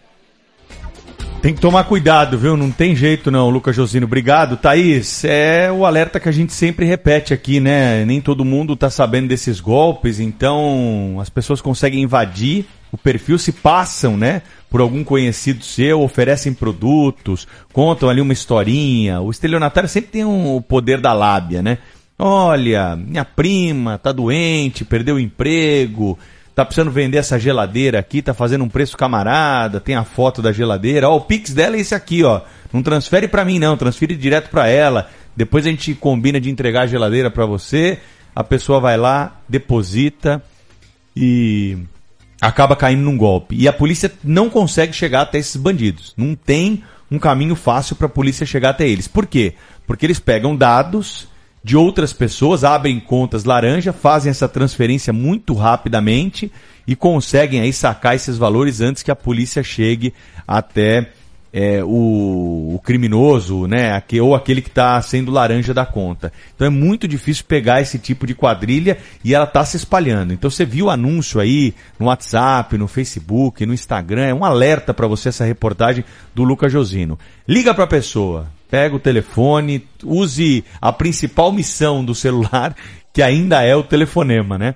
Aí você aproveita, pede lá um desconto, se for realmente o seu amigo que tiver vendendo aquele produto, você certamente não vai cair nesse golpe e perder dinheiro, né? Porque as, as quadrilhas estão faturando e muito com isso, viu, Thaís? Pois é, quando a esmola é muito, santo desconfia, não é o ditado popular, Pedro? É isso que a gente tem que levar em conta quando se depara com um desses, entre aspas, anúncios em rede social. Mas acho que mais do que isso, e mais também do que do cobrar da polícia, Deus do céu, mas é tanta coisa para a polícia ir atrás, é também cobrar das redes sociais, não é? Porque é, ah, são redes mundiais que têm um modelo de negócio estabelecido para valer para qualquer país, seja para o Brasil, para os Estados Unidos, para um país da África, para a China, é tudo igual. É é a, mesma, a mesma configuração. E cada país tem a sua realidade, tem a sua especificidade. A dificuldade que é você, primeiro, como pessoa física, conseguir fazer com que a rede social cancele aquela sua conta que foi hackeada é gigante. E do ponto de vista da pessoa jurídica, essas redes sociais deveriam ter um controle melhor melhor do que é feito dentro delas em relação à fraude. Você já trouxe esse assunto aqui, né, Pedro? Se preocupam tanto com colocar é. isso pode, isso não pode, isso aqui é fake, isso aqui não é. E quando há uma fraude, um crime sendo cometido por meio de uma rede social, é cada um que se vire, problema da polícia, problema do usuário. Eu não tenho nada a ver com isso, né? Ô Thaís, eu vou quebrar meu sigilo aqui, ó, pro ouvinte do Jornal Gente. Vou mostrar meu celular. Só que aí o Terraço Itália me mandou uma mensagem me oferecendo aqui um jantar para duas pessoas, né, para conhecer a casa. E eu logo já sabia dessa história, desconfiei, mas dei sequência na conversa aqui. Aí eu perguntei o que, que precisava fazer, né? Porque eu estava hum, muito feliz com, com o convite para jantar de graça lá com a minha esposa. Aí eles dizem o seguinte, ó. Você, nós vamos te enviar uma confirmação via SMS. Você, por favor, passe o número do seu celular e essa confirmação SMS para o seu voucher ser efetivado. E, obviamente, se eu passasse esse valor, eles teriam acesso à clonagem da minha conta é, do celular aqui. Não passei, obviamente. Disse que não estava conseguindo visualizar, mas se eu poderia realmente marcar a visita, que eu já estava interessado, quando que eu poderia marcar. Eles esqueceram da visita e começaram a me orientar como que eu fazia para pegar o número. Olha, você clica em mensagens, é um ícone verdinho na tela do seu celular. Depois você tira um print se não estiver conseguindo copiar, manda pra gente, ou pelo menos é, diz o número numa gravação de áudio. Bom, foram várias orientações aqui, claro que eu não fiz nada disso. Aí eu escrevi aqui que eu liguei lá no Terraço Itália, peguei o telefone do Terraço Itália, liguei, falaram que era um golpe, e eu avisei o bandido aqui, falei, olha, estão falando que não sabem de nada, tô achando estranho, melhor deixar pra lá. Mas a conta tá ativa ainda aqui, viu? Devem estar tá dando golpe, hein? Alguém que não tá avisado sobre esse tipo de estratégia dos criminosos. Aí você sabe, Pedro, eu, eu já me deparei com várias, vários posts de restaurantes em redes sociais falando justamente isso. Atenção, minha conta foi clonada, é uma conta comercial que foi clonada. Se você receber alguma promoção tal, não somos nós, não caia no golpe. Importante você levantar isso porque é uma outra perninha aí desse golpe de vender produtos de casa por um preço mais baixo. Também restaurantes estão sofrendo com isso. Gente, mas por que que a rede social não faz alguma coisa para impedir que isso aconteça? É um perfil falso, não é? Ou invadir. 11 999 048756.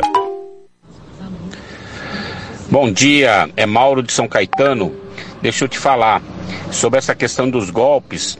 É, não seria muito mais fácil é, ir na origem ou saber nas contas bancárias? Ou seja, é tão fácil assim abrir uma conta laranja? Isso não é responsabilidade dos bancos? Para o cidadão de bem é tão difícil né? Conseguir abrir alguma coisa, conseguir fazer algumas coisas sem documento, como é que esses marginais conseguem abrir uma conta bancária? Não é responsabilidade do banco é, é, fazer com que essas contas não sejam abertas?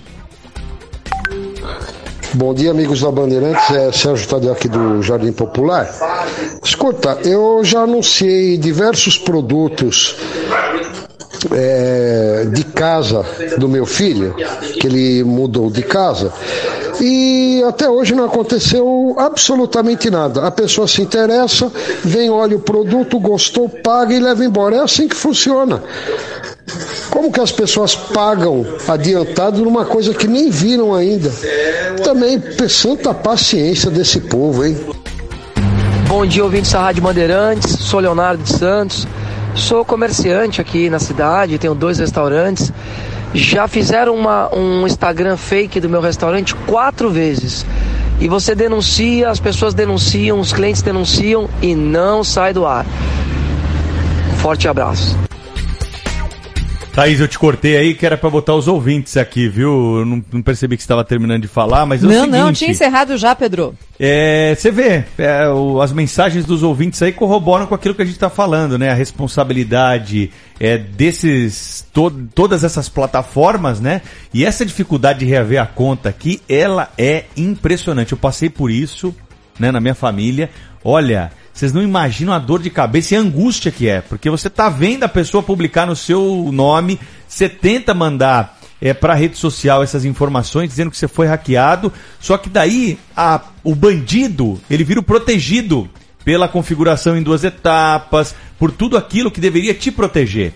E você tem muita dificuldade para reaver a conta. Enquanto isso, os bandidos vão fazer na festa aí, porque tem muita gente, viu? apesar desse ouvinte desconfiar, tem muita gente que sai depositando, fazendo Pix já para garantir o produto, viu?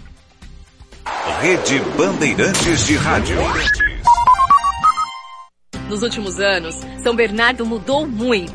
Lembra das enchentes? O problema foi resolvido com a entrega do Piscinão do Passo, que aliás hoje virou espaço de lazer para toda a família. A construção de quatro novos viadutos trouxe mais mobilidade para a população. E falando em saúde, ganhamos um moderno hospital de urgência. E vem aí o Hospital da Mulher. São Bernardo parece outra cidade. E é resultado de um trabalho feito pensando nas pessoas. São Bernardo do Campo, Prefeitura de Entregas e Resultados. Pensou em comprar pela internet? Acesse pressolândia.com.br. São utilidades eletroportáteis, decoração, cama, mesa, banho e lavanderia. Os melhores preços do mercado e em até 10 vezes sem juros no seu cartão. Compre direto pelo site pressolândia.com.br. Trânsito. Oferecimento Braspress, a sua transportadora de encomendas em todo o Brasil. Em São Paulo, ligue 2188-9000. Atualizando agora o caminho pela Avenida Jornalista Roberto Marinho, bem complicado nessa manhã de quarta-feira para quem vai em direção à marginal do Rio Pinheiros. O motorista já encontra tráfego mais intenso na passagem pelo corredor Norte-Sul e vai com bastante lentidão até a aproximação com a Berrine. Você que vai em direção ao aeroporto de Congonhas também pela Jornalista Roberto Marinho encontra melhores condições, trecho mais lento só na saída da Berrine. Lubrificantes Móbil, tecnologia e inovação para veículos de todo o mundo há mais de 150 anos. Se tem movimento, tem móvel. Lucky Land Casino asking people what's the weirdest place you've gotten lucky? Lucky? In line at the deli, I guess? Aha, in my dentist's office. More than once, actually. Do I have to say? Yes, you do. In the car before my kids' PTA meeting. Really? Yes. Excuse me, what's the weirdest place you've gotten lucky? I never win and tell. Well, there you have it. You can get lucky anywhere playing at LuckyLandSlots.com. Play for free right now. Are you feeling lucky? No purchase necessary. Void where prohibited by law. 18 plus. Terms and conditions apply. See website for details. With Lucky Land slots, you can get lucky just about anywhere. Dearly beloved, we are gathered here today to... Has anyone seen the bride and groom? Sorry, sorry, we're here. We were getting lucky in the limo and we lost track of time. No, Lucky Land Casino. With cash prizes that add up quicker than a guest registry. In that case, I pronounce you lucky.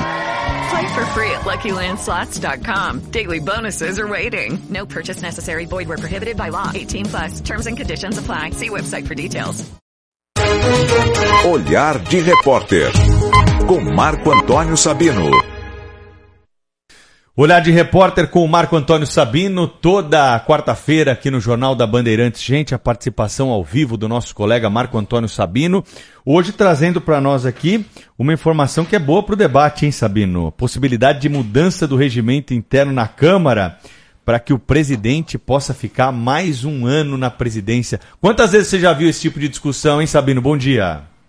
Judy was boring. Hello. Then Judy discovered ChumbaCasino.com. It's my little escape. Now Judy's the life of the party. Oh, baby, Mama's bringing home the bacon. Whoa, take it easy, Judy. The Chumba life is for everybody. So go to ChumbaCasino.com and play over 100 casino-style games. Join today and play for free for your chance to redeem some serious prizes. chumba ChumbaCasino.com. No purchase necessary. Void where prohibited by law. 18 plus terms and conditions apply. See website for details. Muitas, muitas, Pedro. De time de futebol à Câmara Municipal, Assembleia Legislativa, Poder Executivo, muitas vezes, Pedro. Olha, mas eu queria focar aqui na discussão de um personagem. O nome dele é Milk, para os menos íntimos. É o personagem talvez mais emblemático da gestão pública municipal e também da estadual. Milton Leite. Milton Leite é vereador, presidente da Câmara Municipal pela segunda vez, também a pessoa que decide tudo no União Brasil. União Brasil é o partido que surgiu da fusão do PSL com o DEM e com o maior fundo partidário do país. Milton Leite talvez seja ainda o homem mais poderoso de São Paulo. Até perguntaria de novo, talvez. Ele é respeitado pelo governador, seja ele quem for. Ele é respeitado pelo prefeito, seja ele quem for por todas as autoridades do Poder Executivo, Legislativo e até do Judiciário, com trânsito livre em vários, para não dizer em todos os gabinetes. Nós hoje não vamos criticar, fazer julgamento de mérito, opinar sobre Milton Leite. A ideia é apenas a gente apresentar aqui esse personagem, de forma mais detalhada, esse nome de um dos políticos mais influentes dos últimos tempos em São Paulo. No governo do estado, toda a área de transporte e logística está nas mãos de Milton Leite. Os principais dirigentes da secretaria, dos órgãos da pasta, o próprio secretário, são indicações pessoais de Milton Leite. Milton Leite foi aliado de Dória desde a época que o ex-governador foi prefeito. Hoje ele é aliado de Rodrigo Garcia, de quem foi colega de partido antes de Garcia mudar para o PSDB. Também aliado do prefeito Ricardo Nunes. Já era homem forte na gestão do ex-prefeito Bruno Covas. Na prefeitura, eh, Pedro, ele também fez as principais indicações para ocupar cargos nas secretarias de mobilidade, que cuida do trânsito em São Paulo, e também na Secretaria de Transporte Urbano, que cuida dos ônibus. Aliás, eram duas secretarias, e, aliás, eram uma secretaria e se transformaram em duas, aumentando ainda esse poder. O próprio Milton Leite fez carreira política sendo conhecido como um homem identificado com o setor de ônibus urbano. Ele é empresário na Zona Sul de São Paulo, começou a carreira, assim como o prefeito Ricardo Nunes, lá na região sul, como uma liderança regional. Hoje ele pode se dizer que é um personagem nacional, que tem poder em São Paulo e tem, poderes no, tem poder no país inteiro. Nos bastidores, se fala muito da participação de Milton Leite na negociação recente da prefeitura com o governo federal para a troca do Campo de Marte pela dívida municipal, uma troca que livrou a prefeitura de um desembolso de 300 milhões de reais por mês e deve mudar a cara da zona norte da cidade no médio e longo prazo com novos empreendimentos por lá. De volta à prefeitura, o Leite tem influência indireta em duas outras áreas: habitação, licenciamento e urbanismo. E é lógico dar respaldo ao prefeito na Câmara, permitindo que todos os projetos do prefeito sejam aprovados. Nada acontece hoje na Câmara sem que ele esteja informado. Quase com um pouco de exagero, nada acontece no mundo político em São Paulo sem que ele saiba. Pode até, ter, pode até ser contrariado, mas não são muitos os vereadores, não são muitos os políticos hoje dispostos a bater de Milton Leite. E caminhando aqui para a conclusão, o poder dele também está no Tribunal de Contas do município, em que o conselheiro Eduardo Tuma acabou ocupando aquela vaga depois de um trabalho de bastidor dele, Milton Leite, que levou até o ex-conselheiro Edson Simões a antecipar a aposentadoria, abrindo vaga para Tuma. Nos próximos dois anos, mais duas vagas do TCM vão ser abertas, novas nomeações vão acontecer. O nome do filho dele, hoje deputado, o nome de, do filho de Milton Leite, pode surgir por lá. Agora se fala que Milton Leite quer mudar, chegando ao ponto, o regimento da Câmara Municipal para se manter na presidência da casa por mais um ano. Pode até ser, mas a verdade é que Milton Leite não precisa ser presidente da Câmara para definir assuntos por lá. Já se disse que ele poderia ser vice-prefeito de Bruno Covas, poderia ter sido vice-governador na chapa de João Dória, e ele poderia ser candidato a senador ainda nesta eleição. Milton Leite não precisa ser um homem de frente, de pleitear cargos, cadeiras. Milton Leite é e continuará sendo muito mais forte nos bastidores, Pedro. E essa história dele ser pré-candidato ao Senado pela União Brasil, hein, Sabino? Isso aí foi colocar o nome dele lá, pela, pelas tuas apurações aí, a tendência é que ele continue aqui na Câmara Municipal de São Paulo mesmo? Ah, vai ficar por aqui. Essa colocação aí, essa posição dele como pré-candidato ao Senado, foi muito mais para tirar Sérgio Moro do páreo. É, União Brasil não queria de jeito nenhum Sérgio Moro como candidato a senador por aqui. E aí Milton Leite coloca o nome dele. Pode até Sérgio Moro vir a ser, mas Milton Leite sempre coloca o bode na sala ali e de alguma forma as coisas se resolvem e se encaminham do jeito que Milton Leite entende melhor para a cidade de São Paulo. Marco Antônio Sabino e o Olhar de Repórter aqui presente no Jornal Gente da Rádio Bandeirantes. Valeu, Sabino. Até a próxima, hein? Obrigado. Bom dia para vocês. Golaço! Brasil! Histórias das Copas. Oferecimento Sorridentes. Tudo para você cuidar da sua saúde bucal está na Sorridentes. Sorriso de primeira e de verdade. KTO.com. Para você que gosta de emoção, dê seu palpite em KTO.com. Água Esferrier. Sua sede pede água. Sua saúde pede por Esferrier. Alcalina, pH 10 e Vanádio. Votomassa. Se tem acaba bem. E Euro 17 Crédito, o seu correspondente bancário, euro17.com.br. O francês Just Fontaine detém um dos recordes mais antigos das Copas e talvez insuperável. Ele é o maior goleador em uma única edição.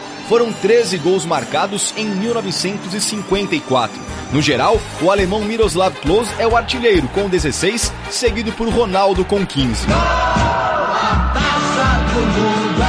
O nosso Edson Arantes do Nascimento, aos 17 anos, já marcava o um nome na história durante a Copa de 58. É o mais jovem a marcar num jogo de Copa, a deixar o dele numa final e a ser campeão do mundo. Rede Bandeirantes de Rádio. Quem só vê os resultados, não vê o esforço que você faz para conquistá-los. Esquece todo o trabalho que você teve para realizar cada um dos seus sonhos. Mas o BTG reconhece a sua trajetória. Por isso, estamos ao seu lado com as melhores soluções para apoiar seu momento de vida e a construção da sua história. O BTG reconhece quem é você. Dê um BTG na sua vida. Para você britanear com máxima potência, conheça o liquidificador BLQ 1300 Britânia. São 1200 watts e 6 lâminas de aço para triturar tudo mesmo, incluindo sobretampa dosadora para acrescentar ingredientes durante o preparo. Trânsito. Oferecimento Braspress, a sua transportadora de encomendas em todo o Brasil. Em São Paulo, ligue 21889000. Falando mais uma vez das estradas e destacando a rodovia Castelo Branco. Quem vem em direção a São Paulo já encontra congestionamento na região de Barueri entre os quilômetros 30 e 23. Isso por conta do excesso de veículos. Depois dali, a Castelo é bom caminho até o acesso à marginal do Tietê. No sentido interior, tudo tranquilo na Castelo Branco e sem pontos de retenção agora. Conta com a 99, são mais de 50 recursos para tornar as viagens mais seguras. Acesse segurança.99app.com e saiba mais. 11 999 048756. Bom dia, Thaís, Pedro e Cláudio. Eu sou a Mari Nascimento, ouvinte fiel da Rádio Bandeirantes. Ô, Thaís, eu não caio nenhum golpe, graças às orientações da Rádio Bandeirantes. Eu fico, tipo, 12 a 13 horas por dia ligada na Rádio Bandeirantes e, nossa, é um aprendizado para mim, viu? Porque se não fosse a Rádio Bandeirantes, eu acho que eu cairia em algum golpe sim, mas a rádio é o nosso alerta diário. Tá bom? Um beijo a todos. Ô Pedro, aqui é Júnior Trevisan de Suzano. Eu também tive exatamente essa experiência no Instagram e o Terraça Itália começou a me seguir. Eu, num primeiro momento, achei aquilo sensacional, né? Falei, nossa, que honra, né? E aí começou a vir essas mensagens dizendo do golpe. Mas também não caí não. Um abraço a todos, parabéns pelo programa. Bom dia, Renata Santos de São Paulo. O grande problema dos bancos é que eles não fazem nenhuma confirmação com o próprio correntista. Então você tira ali uma foto, é, faz uma selfie, envia, envia um monte de documento que provavelmente é tudo falso, mas eles não têm nenhum tipo de contato direto com o dono do CPF. Então provavelmente se isso fosse feito, é, esse número de, de, de golpes cairia demais. Um abraço. Agora, direto de Paris, Sônia Blota. Thaís, vamos chamar a Sônia Blota aqui para conversar conosco no Jornal Gente da Rádio Bandeirantes, direto de Paris. Fala, Sônia!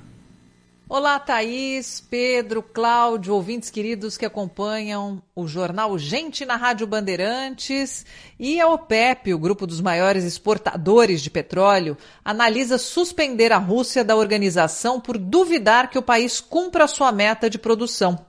Os 27 países da União Europeia esperam que a nova sanção signifique a redução de dois terços na importação do petróleo vindo da Rússia, uma reconfiguração do mercado que acontece em alta velocidade. E sobre isso, eu conversei com o embaixador e especialista em geopolítica com sua vasta experiência, Sérgio Amaral. E você tem, em primeiro lugar, a Rússia, que está querendo, na verdade, fazer uma revanche sobre os reviravoltas que ela sofreu após o fim da Guerra Fria, sobretudo o fortalecimento uh, da OTAN e a colocação da Rússia num segundo plano internacional. E o que, que ela quer? Ela quer voltar a ter um papel central.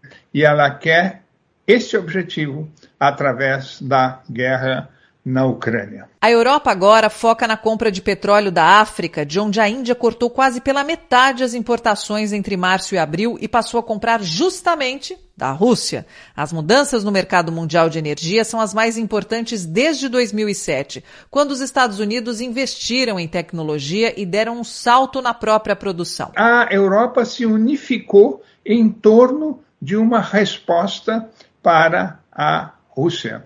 E, finalmente, nós vamos aos Estados Unidos. Estados Unidos que, uh, em parte, está tendo ganhos geopolíticos com essas mudanças, porque claramente a, a Rússia está se enfraquecendo e os Estados Unidos estão conseguindo reforçar também a aliança transatlântica. Mas nem tudo é tão fácil, porque claramente os Estados Unidos têm uma preocupação maior que é a China, que é também, se é que nós podemos chamar assim, uma beneficiária desse processo de rearranjo das relações de poder mundial. A diferença é que agora foi uma virada brusca. A Rússia se volta agora para o Oriente, fortalecendo seus laços com a China e com a Índia. No meio da crise, o Brasil permanece sujeito aos efeitos da alta do petróleo, mas o embaixador Sérgio Amaral acredita que o nosso país pode aproveitar as oportunidades. Foco em você. 9 horas e 28 minutos. Eu tenho um recado para você, ouvinte aqui do Jornal Gente da Rádio Bandeirantes. Vocês já sabem que eu sou cliente da Panvel Farmácias, né? Eu tenho falado sempre isso por aqui. É porque a Panvel não para de me surpreender. Além dos medicamentos genéricos pela metade do preço, que é uma super economia, se você comprar pelo site ou app Panvel, a entrega é inacreditavelmente rápida. Em até uma hora nos bairros Água Branca, Barra Funda, Paquembu, Perdizes e Parque Industrial Thomas Edison. E até duas horas nas demais regiões da da capital. Incrível, não é mesmo? E tem mais, viu? A Panvel está dando 10 reais de desconto na primeira compra no site ou app a partir de 99 reais. É só você aplicar o cupom Bem-vindo na finalização da compra, lembrando sempre que é apenas uma utilização por CPF. Pode perguntar, pode comparar, pode confiar. Genérico é na Panvel. Jornalismo. Jornal Gente. Bandeirantes. Quinto sinal vai marcar nove e meia da manhã. Vamos fazer contato com o Rio de Janeiro. A repórter Natasha Franco e o caso em Riborel, mais uma vez no noticiário. Qual é o próximo passo agora, Natasha? Bom dia. Bom dia, bom dia a todos. O próximo passo agora é ouvir dois peritos. A audiência de hoje, marcada para começar agora, nove e meia da manhã, vai ouvir dois peritos do caso que fizeram um laudo de necropsia em relação à morte do pequeno Henri Morel, que morreu em março de 2021, dentro do apartamento onde ele morava com o padrasto e a mãe na Barra da Tijuca, na zona oeste aqui do Rio de Janeiro. É, esses depoimentos foram pedidos pela defesa e esses peritos serão ouvidos hoje, no dia 13 agora de maio, existirá uma nova, é, perdão, 13 de junho existirá uma nova audiência para ouvir mais uma vez Jairinho, que é acusado de matar o pequeno Henri Borel. A mãe é, de Henri Borel, Monique Medeiros, que também é acusada do assassinato do filho, ainda cumpre prisão domiciliar, apesar de diversos pedidos é, do pai de Henri Borel para que ela voltasse à cadeia e não respondesse ao crime em liberdade. Ela segue em prisão domiciliar, essa a última decisão é, da, ju da Justiça entendeu que ela poderia continuar em prisão domiciliar usando uma tornozeleira eletrônica. No dia 13 de junho, quando Jairinho será ouvido novamente, Monique não será ouvida a pedido da defesa dela. É, o juiz entendeu que ela não precisava de um novo depoimento, mas Jairinho sim vai precisar novamente falar na frente é, da justiça. Só depois de todos esses depoimentos é que ficará decidido se o caso vai ou não a júri popular aqui no Rio de Janeiro. Então, ainda muitos passos para acontecer até o julgamento da morte do pequeno Henri Borel, de apenas quatro anos, que morreu dentro de, da casa do padrasto, com diversas lesões. Um caso que ganhou extrema repercussão e trouxe à tona também a violência sofrida com, é, em, em, relação a crianças é, na casa de pais ou familiares. É, estamos aí acompanhando esses outros casos aí chocantes, né? Quanta violência que a gente vê em algumas famílias, né? Presente e o desfecho nem sempre, né? É aquele que é esperado pela sociedade. Às vezes a, pena fica muito aquém, como nós falamos ontem aqui do caso Elise Matsunaga, uma assassina cruel, né? Um sangue frio, esquartejou o, o corpo do marido depois de matar e ganhou aí é, a liberdade condicional depois de 10 anos da condenação do crime. O Natashi, Aproveitando que você está aqui conosco, conta pra gente o seguinte, como é que tá a discussão a respeito da volta de máscara em local fechado aí no Rio de Janeiro, hein? Aqui em São Paulo o comitê está indicando para as autoridades que seria recomendável voltar com a exigência de máscara dentro de ambiente fechado por conta do número crescente aí de internações e pessoas que estão sendo diagnosticadas com Covid. Pois é, Pedro. Aqui no Rio, a Universidade Federal Fluminense, a UF, decidiu voltar com o uso de máscaras hoje dentro das salas de aulas e nas áreas comuns por conta do aumento do número de casos. Mas o Comitê Científico da Prefeitura, e nesse caso falando de prefeitura aqui da capital fluminense, é, ainda não se pronunciou em relação a isso. A gente fez é, uma reportagem aqui no nosso jornalismo local, no Jornal do Rio, e é, mostra um aumento de positividade nos casos de é, testes de PCR, é, passando dos 20% na positividade desses testes, né? Mas, apesar disso, isso não está impactando diretamente a rede pública de saúde. Ou seja, não existe uma fila de espera, não existe uma superlotação, os hospitais não têm é, uma procura tão alta em relação a pacientes com casos de Covid e os especialistas acreditam que seja porque os casos que estão positivando sejam casos mais leves, tudo por conta da questão da vacinação. E é a vacinação, Pedro, que realmente preocupa, porque a gente não consegue avançar e passar de 60% da população vacinada com a terceira dose. A gente lembra que o esquema vacinal completo só está completo com a terceira dose, exatamente porque as vacinas da Covid, como a da gripe também, é, duram apenas seis meses no nosso corpo. Então, o alerta da prefeitura e do governo do estado é para que a população procure os postos de saúde e se vacine com a terceira dose e, no caso dos idosos, com a quarta dose, porque elas são extremamente necessárias para manter alta a questão da proteção em relação à Covid. Além da Universidade Federal é, Fluminense, que hoje tomou essa decisão, é, a Prefeitura de Campos dos Goitacazes também é, retomou a, a volta de máscaras em espaços fechados e algumas outras prefeituras também estão tomando essa decisão, porque existe uma diferença muito grande dentro do estado em relação à positividade, Pedro. Enquanto a capital vive um esquema estável de estabilidade, outras regiões estão percebendo um aumento considerado. Então, é aquela velha história que a gente já viu a pandemia inteira: cada prefeitura tem o aval para tomar as decisões dentro do seu ambiente e tentar entender o que, que é melhor nesse momento. E a gente vai continuar acompanhando, porque a gente sabe, assim como a gripe nunca foi embora depois da pandemia da gripe, é, a Covid provavelmente vai fazer parte do nosso dia a dia e da nossa rotina, principalmente agora é, em momentos de inverno, onde as doenças respiratórias agudas graves acabam é, tendo mais destaque, né? É Na... isso. Natasha Franco, direto do Rio de Janeiro, Pedro. E há duas questões aqui nesse momento ligadas à, à Covid, né? A primeira delas é que, de fato, há um aumento no número de casos e a, a dificuldade de quantificar esses casos acontece porque também nesse momento é possível o autoteste, não é? Então esses casos que são verificados por, por eh, testes de farmácia não entram nas estatísticas oficiais. Há, inclusive, entre os especialistas, médicos, infectologistas, tem uma dúvida a respeito de qual é mesmo a necessidade de hoje se aferir claramente a quantidade de casos. Muitos deles acham que o relevante é se controlar internações e principalmente casos graves. E esses não têm aumentado. Essa é uma das questões que é, diz respeito ao Covid. E a segunda é justamente essa que a Natasha colocou, não é? A gente tem que lembrar que o vírus continua circulando e que altos e baixos vão ser presentes na nossa vida a partir de agora e durante um bom tempo. Então, daqui a pouco, a Prefeitura de São Paulo vai se manifestar e dizer se máscaras voltarão a ser obrigatórias na cidade de São Paulo e em que condições, em que lugares. Claro que a Rádio Bandeirantes vai noticiar.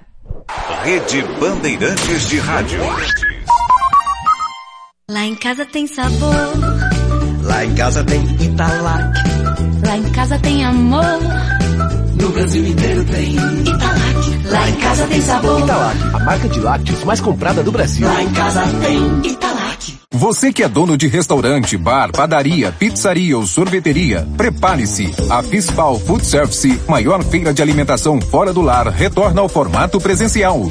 Mais de 400 marcas trazendo inovações em equipamentos, acessórios, serviços e soluções para o mercado. Um evento fundamental para a retomada da alimentação fora do lar. Participe de 7 a 10 de junho no Expo Center Norte em São Paulo. Credencie-se em fispalfoodservice.com.br. Trânsito. Oferecimento Braspress, a sua transportadora de encomendas em todo o Brasil. Em São Paulo, ligue 21889000. Corredor Norte-Sul bem complicado para quem segue em direção a Interlagos. Trânsito mais intenso desde a passagem pela Praça Campo de Bagatelle e vai assim até pouco depois do viaduto Beneficência Portuguesa. Você que vai em direção a Santana também utilizando o Corredor Norte-Sul encontra boas condições nesse trecho, mais lento ali na passagem apenas pela Avenida do Estado. Quer fugir das filas de pedágio e ter reparo de para-brisas ilimitado? Garanta a tag Sem Parar Empresas para o seu veículo ou caminhão com seis meses grátis. Acesse sempararempresas.com.br barra rádio. Rádio Bandeirantes. Aqui você se informa.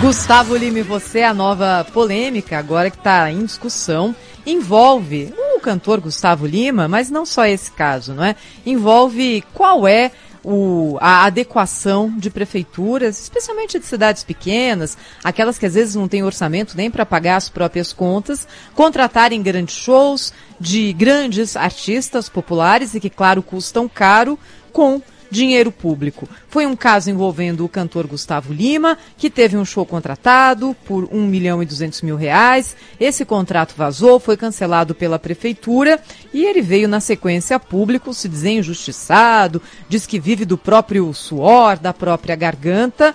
Ontem, o cantor Gustavo Lima pediu cautela nas acusações e negou irregularidades. É muito triste a gente ser esculhambado, ser tratado como se fosse um criminoso. De coração, eu juro para vocês que eu tô cansado, cara. Eu tô a ponto de jogar a, a toalha e dizer, sabe? Mas desculpa, de coração.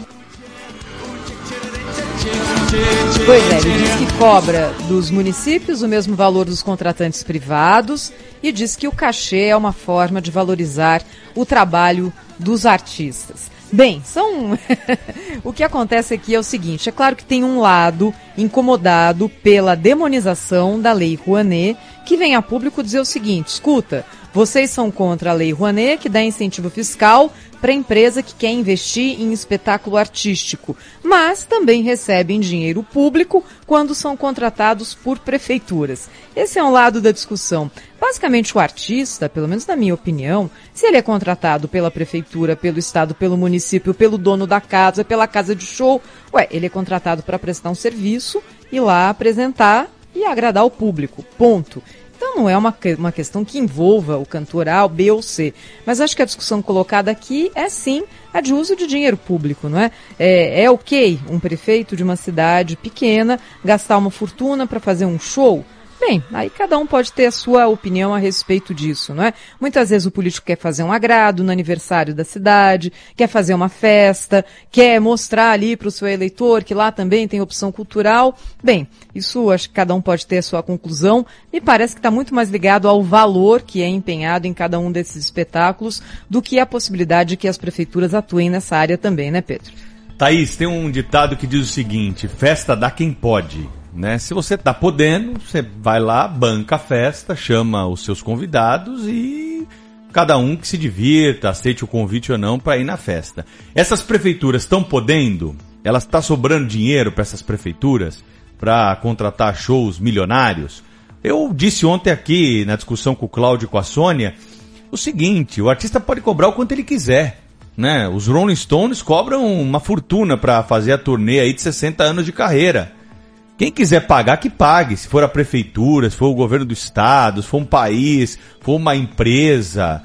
Se tiver dinheiro para pagar, é, paga. Agora, o poder público tem o dever de dar transparência para esses valores, para justamente poder ser cobrado, poder ser julgado pela população.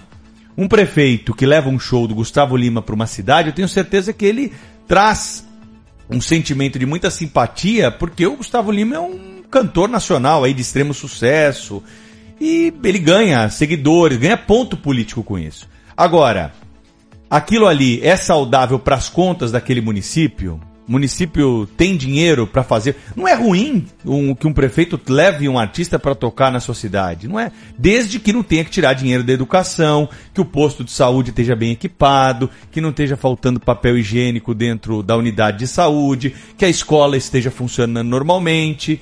Então, é como no nosso orçamento. Você vai fazer uma festa na, na, na tua família, para quantas pessoas você pode convidar, da, da maneira que você pode oferecer ali para os seus convidados um serviço decente, e desde que você não tenha que se endividar para isso, né? Pelo menos a prudência e a educação financeira ensinam dessa forma. É mais ou menos assim que deveria funcionar também é, nessa questão aí dos sertanejos e dos shows. Rede Bandeirantes de Rádio família Rubaiá apresenta Churrasco em Casa. Luiz, mamãe tá convidando a gente para almoçar lá domingo. Não, não posso. Vou jogar bola. Eu falei, mas ela insistiu. Churrasco, carnes do Rubaiá. Vai ter tiritas de picanha, bife de chouriço, baby bife. E Luiz, você no último jogo, hein? Nem me fala desse jogo, hein? Confirma com a sua mãe. Meio-dia tamo lá. Agora você pode pedir as premiadas carnes do Rubaiá para assar em casa. Acesse gruporubaiá.com. Da fazenda para a sua casa. O dia a dia na Braspress é tudo azul. Com segurança, rapidez e qualidade. No Brasil, de leste a oeste, norte a sul. Tem sempre um caminhão azul Braspress na sua cidade. Tarifas na medida e pronto atendimento. Informações em real time com precisão. E pela Aeropress sua encomenda vai de avião. Ligue 011 2188 mil ou pelo site braspress.com. A cozinha mais amada do Brasil está na Band. Masterchef. Com Henrique Fogaça, Eric Jacan, Helena Riso e Ana Paula Padrão. Suas noites de terça com muito sabor. Tudo que eu expliquei para vocês, o que é comida boa. Masterchef. Toda terça, dez e meia da noite. Logo após o Faustão na Band. Oferecimento Delícia. A única margarina com creme de leite. O quinto sinal da Rádio Bandeirantes vai marcar 9 horas e 45 minutos e a hora oficial do Brasil, hora do repórter Bandeirantes. Repórter Bandeirantes é um oferecimento de Grupo Souza Lima. Eficiência em Segurança e Serviços. Repórter Bandeirantes. Repórter Bandeirantes no ar, com informação para todo o Brasil pela rede Bandeirantes de Rádio, agora 9 horas 45 minutos. Em Brasília, segue a discussão na Câmara dos Deputados para tentar reduzir o valor final da conta de luz. Os detalhes chegam da capital federal com o repórter Adriano Oliveira. A Câmara dos Deputados aprovou nesta terça-feira o regime de urgência para o projeto de lei que determina que os preços da venda praticados pela Petrobras para os combustíveis devem levar em conta os custos de produção e o refino em moeda nacional acrescidos de um índice de lucro. Esse índice é o markup e será definido pela Agência Nacional do Petróleo, Gás Natural e Biocombustíveis. O markup é um índice multiplicador aplicado sobre o custo de um produto ou de um serviço para que se forme o preço de venda. Além disso, a Câmara dos Deputados aprovou também o regime de urgência que atribui à Agência Nacional de Energia Elétrica a devolução integral ao consumidor de valores recolhidos a mais em razão de mudanças relacionadas à redução de tributos. O projeto poderá ser votado nas próximas sessões do plenário. O Grupo Bandeirantes é homenageado em uma cerimônia em Brasília que marcou 10 anos do Código Florestal. O reconhecimento partiu da Frente Parlamentar da Agropecuária a personalidades e empresas que se destacaram na defesa da legislação. Entre os premiados estava a ex-ministra da Agricultura, Tereza Cristina. O vice-presidente da Band, Paulo Saad, destacou a vocação da empresa em traduzir informações para que os brasileiros acompanhem o desenvolvimento do agronegócio. Hoje, o Grupo Bandeirantes de Comunicação conta com programação dedicada ao setor através de dois canais, o Terra Viva e o Agro Mais. A agricultura e o agronegócio brasileiro são um dos agronegócios mais sustentáveis do mundo. E nós fazemos parte disso. Acompanhamos todas as batalhas, as, as dificuldades do agronegócio e tivemos a sorte de chegar a esse ponto que o agronegócio é o esteio do Brasil. O agronegócio é mostra o que o Brasil pode ser. É difícil encontrar no Congresso Nacional uma lei tão discutida e submetida a uma votação rigorosa como foi o Código Florestal Brasileiro. Dez anos depois da aprovação, os resultados são incontestáveis. O, o, país produz cada vez mais alimentos usando praticamente a mesma área, menos de 10% do território nacional.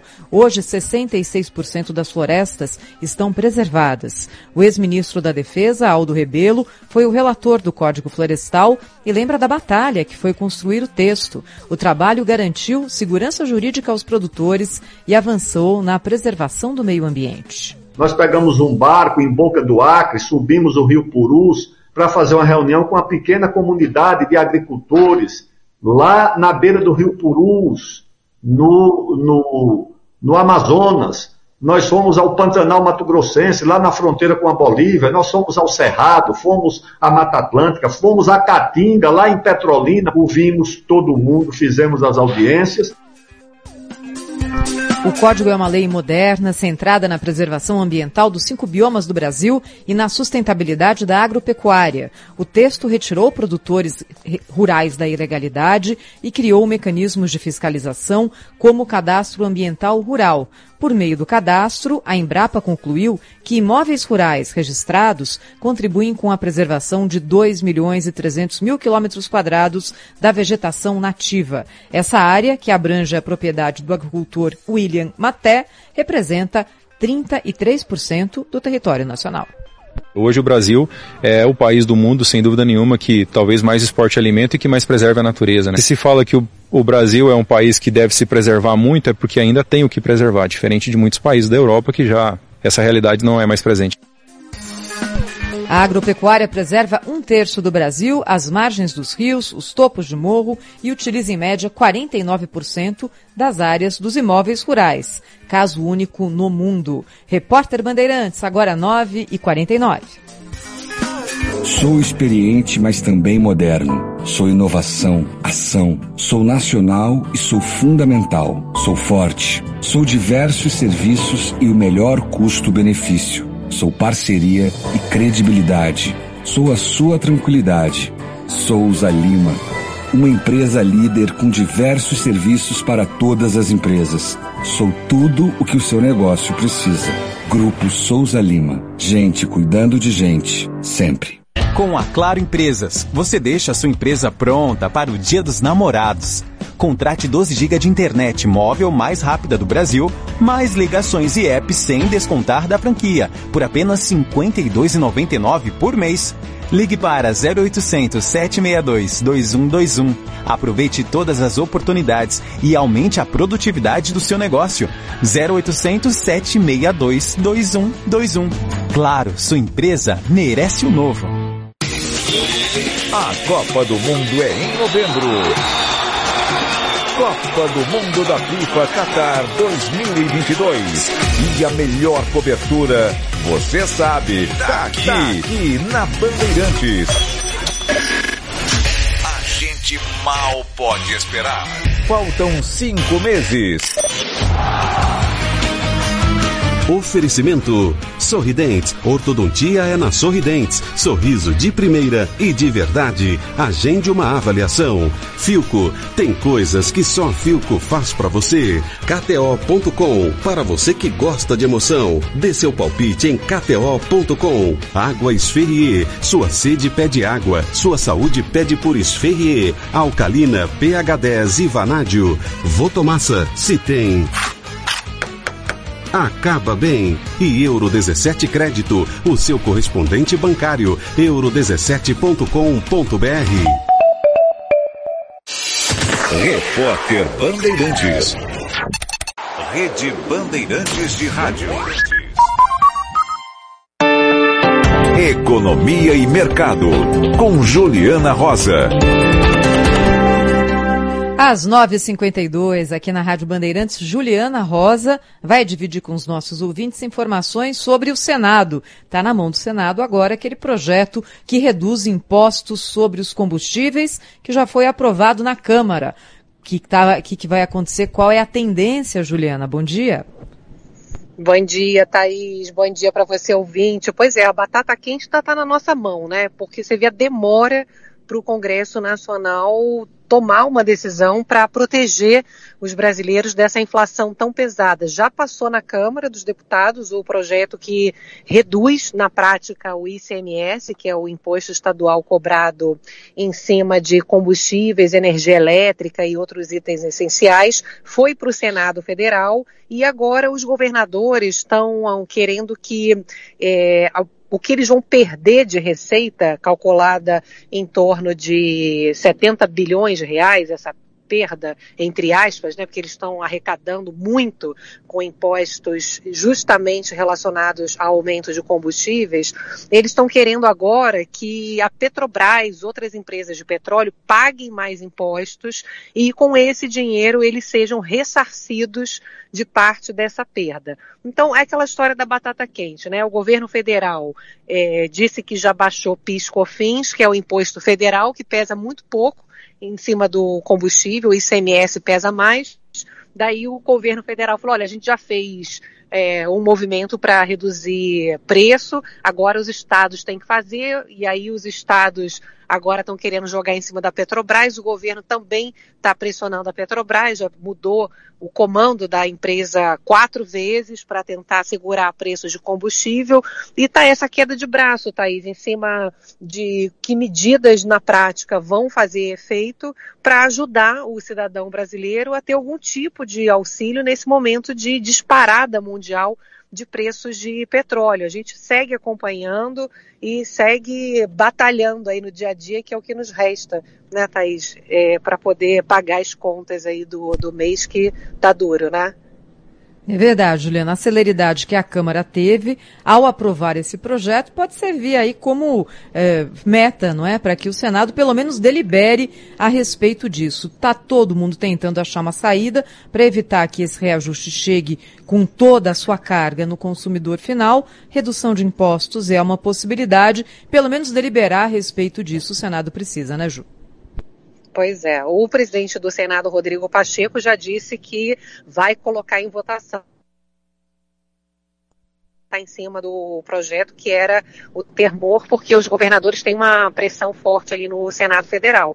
E aí o presidente do Senado já falou que vai votar mesmo os governadores tentando é, evitar essa votação, eles estão dizendo o seguinte, que eles vão mexer novamente na alíquota do ICMS para poder fazer uma, uma alíquota que seja a média dos últimos cinco anos, que na prática eles não fizeram, e foi parar no Supremo Tribunal Federal essa discussão com o governo federal, agora eles estão recuando dizendo que vão cumprir a lei, né?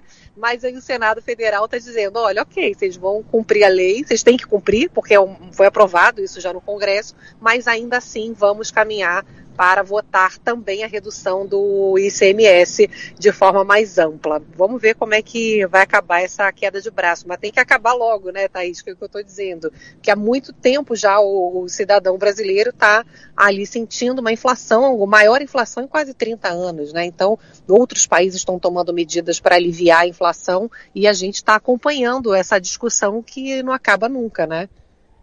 É isso aí. E claro que você vai acompanhar tudo conosco e com a Juliana Rosa aqui na Rádio Bandeirantes. Obrigada, Juliana. Bom trabalho. Obrigada. Bom dia para todos. Bom dia, agora 9h56. Para fechar o Jornal Gente de hoje, o esporte chegando com o Ricardo Capriotti, de olho na seleção e no Campeonato Brasileiro, né, Capri? Bom dia.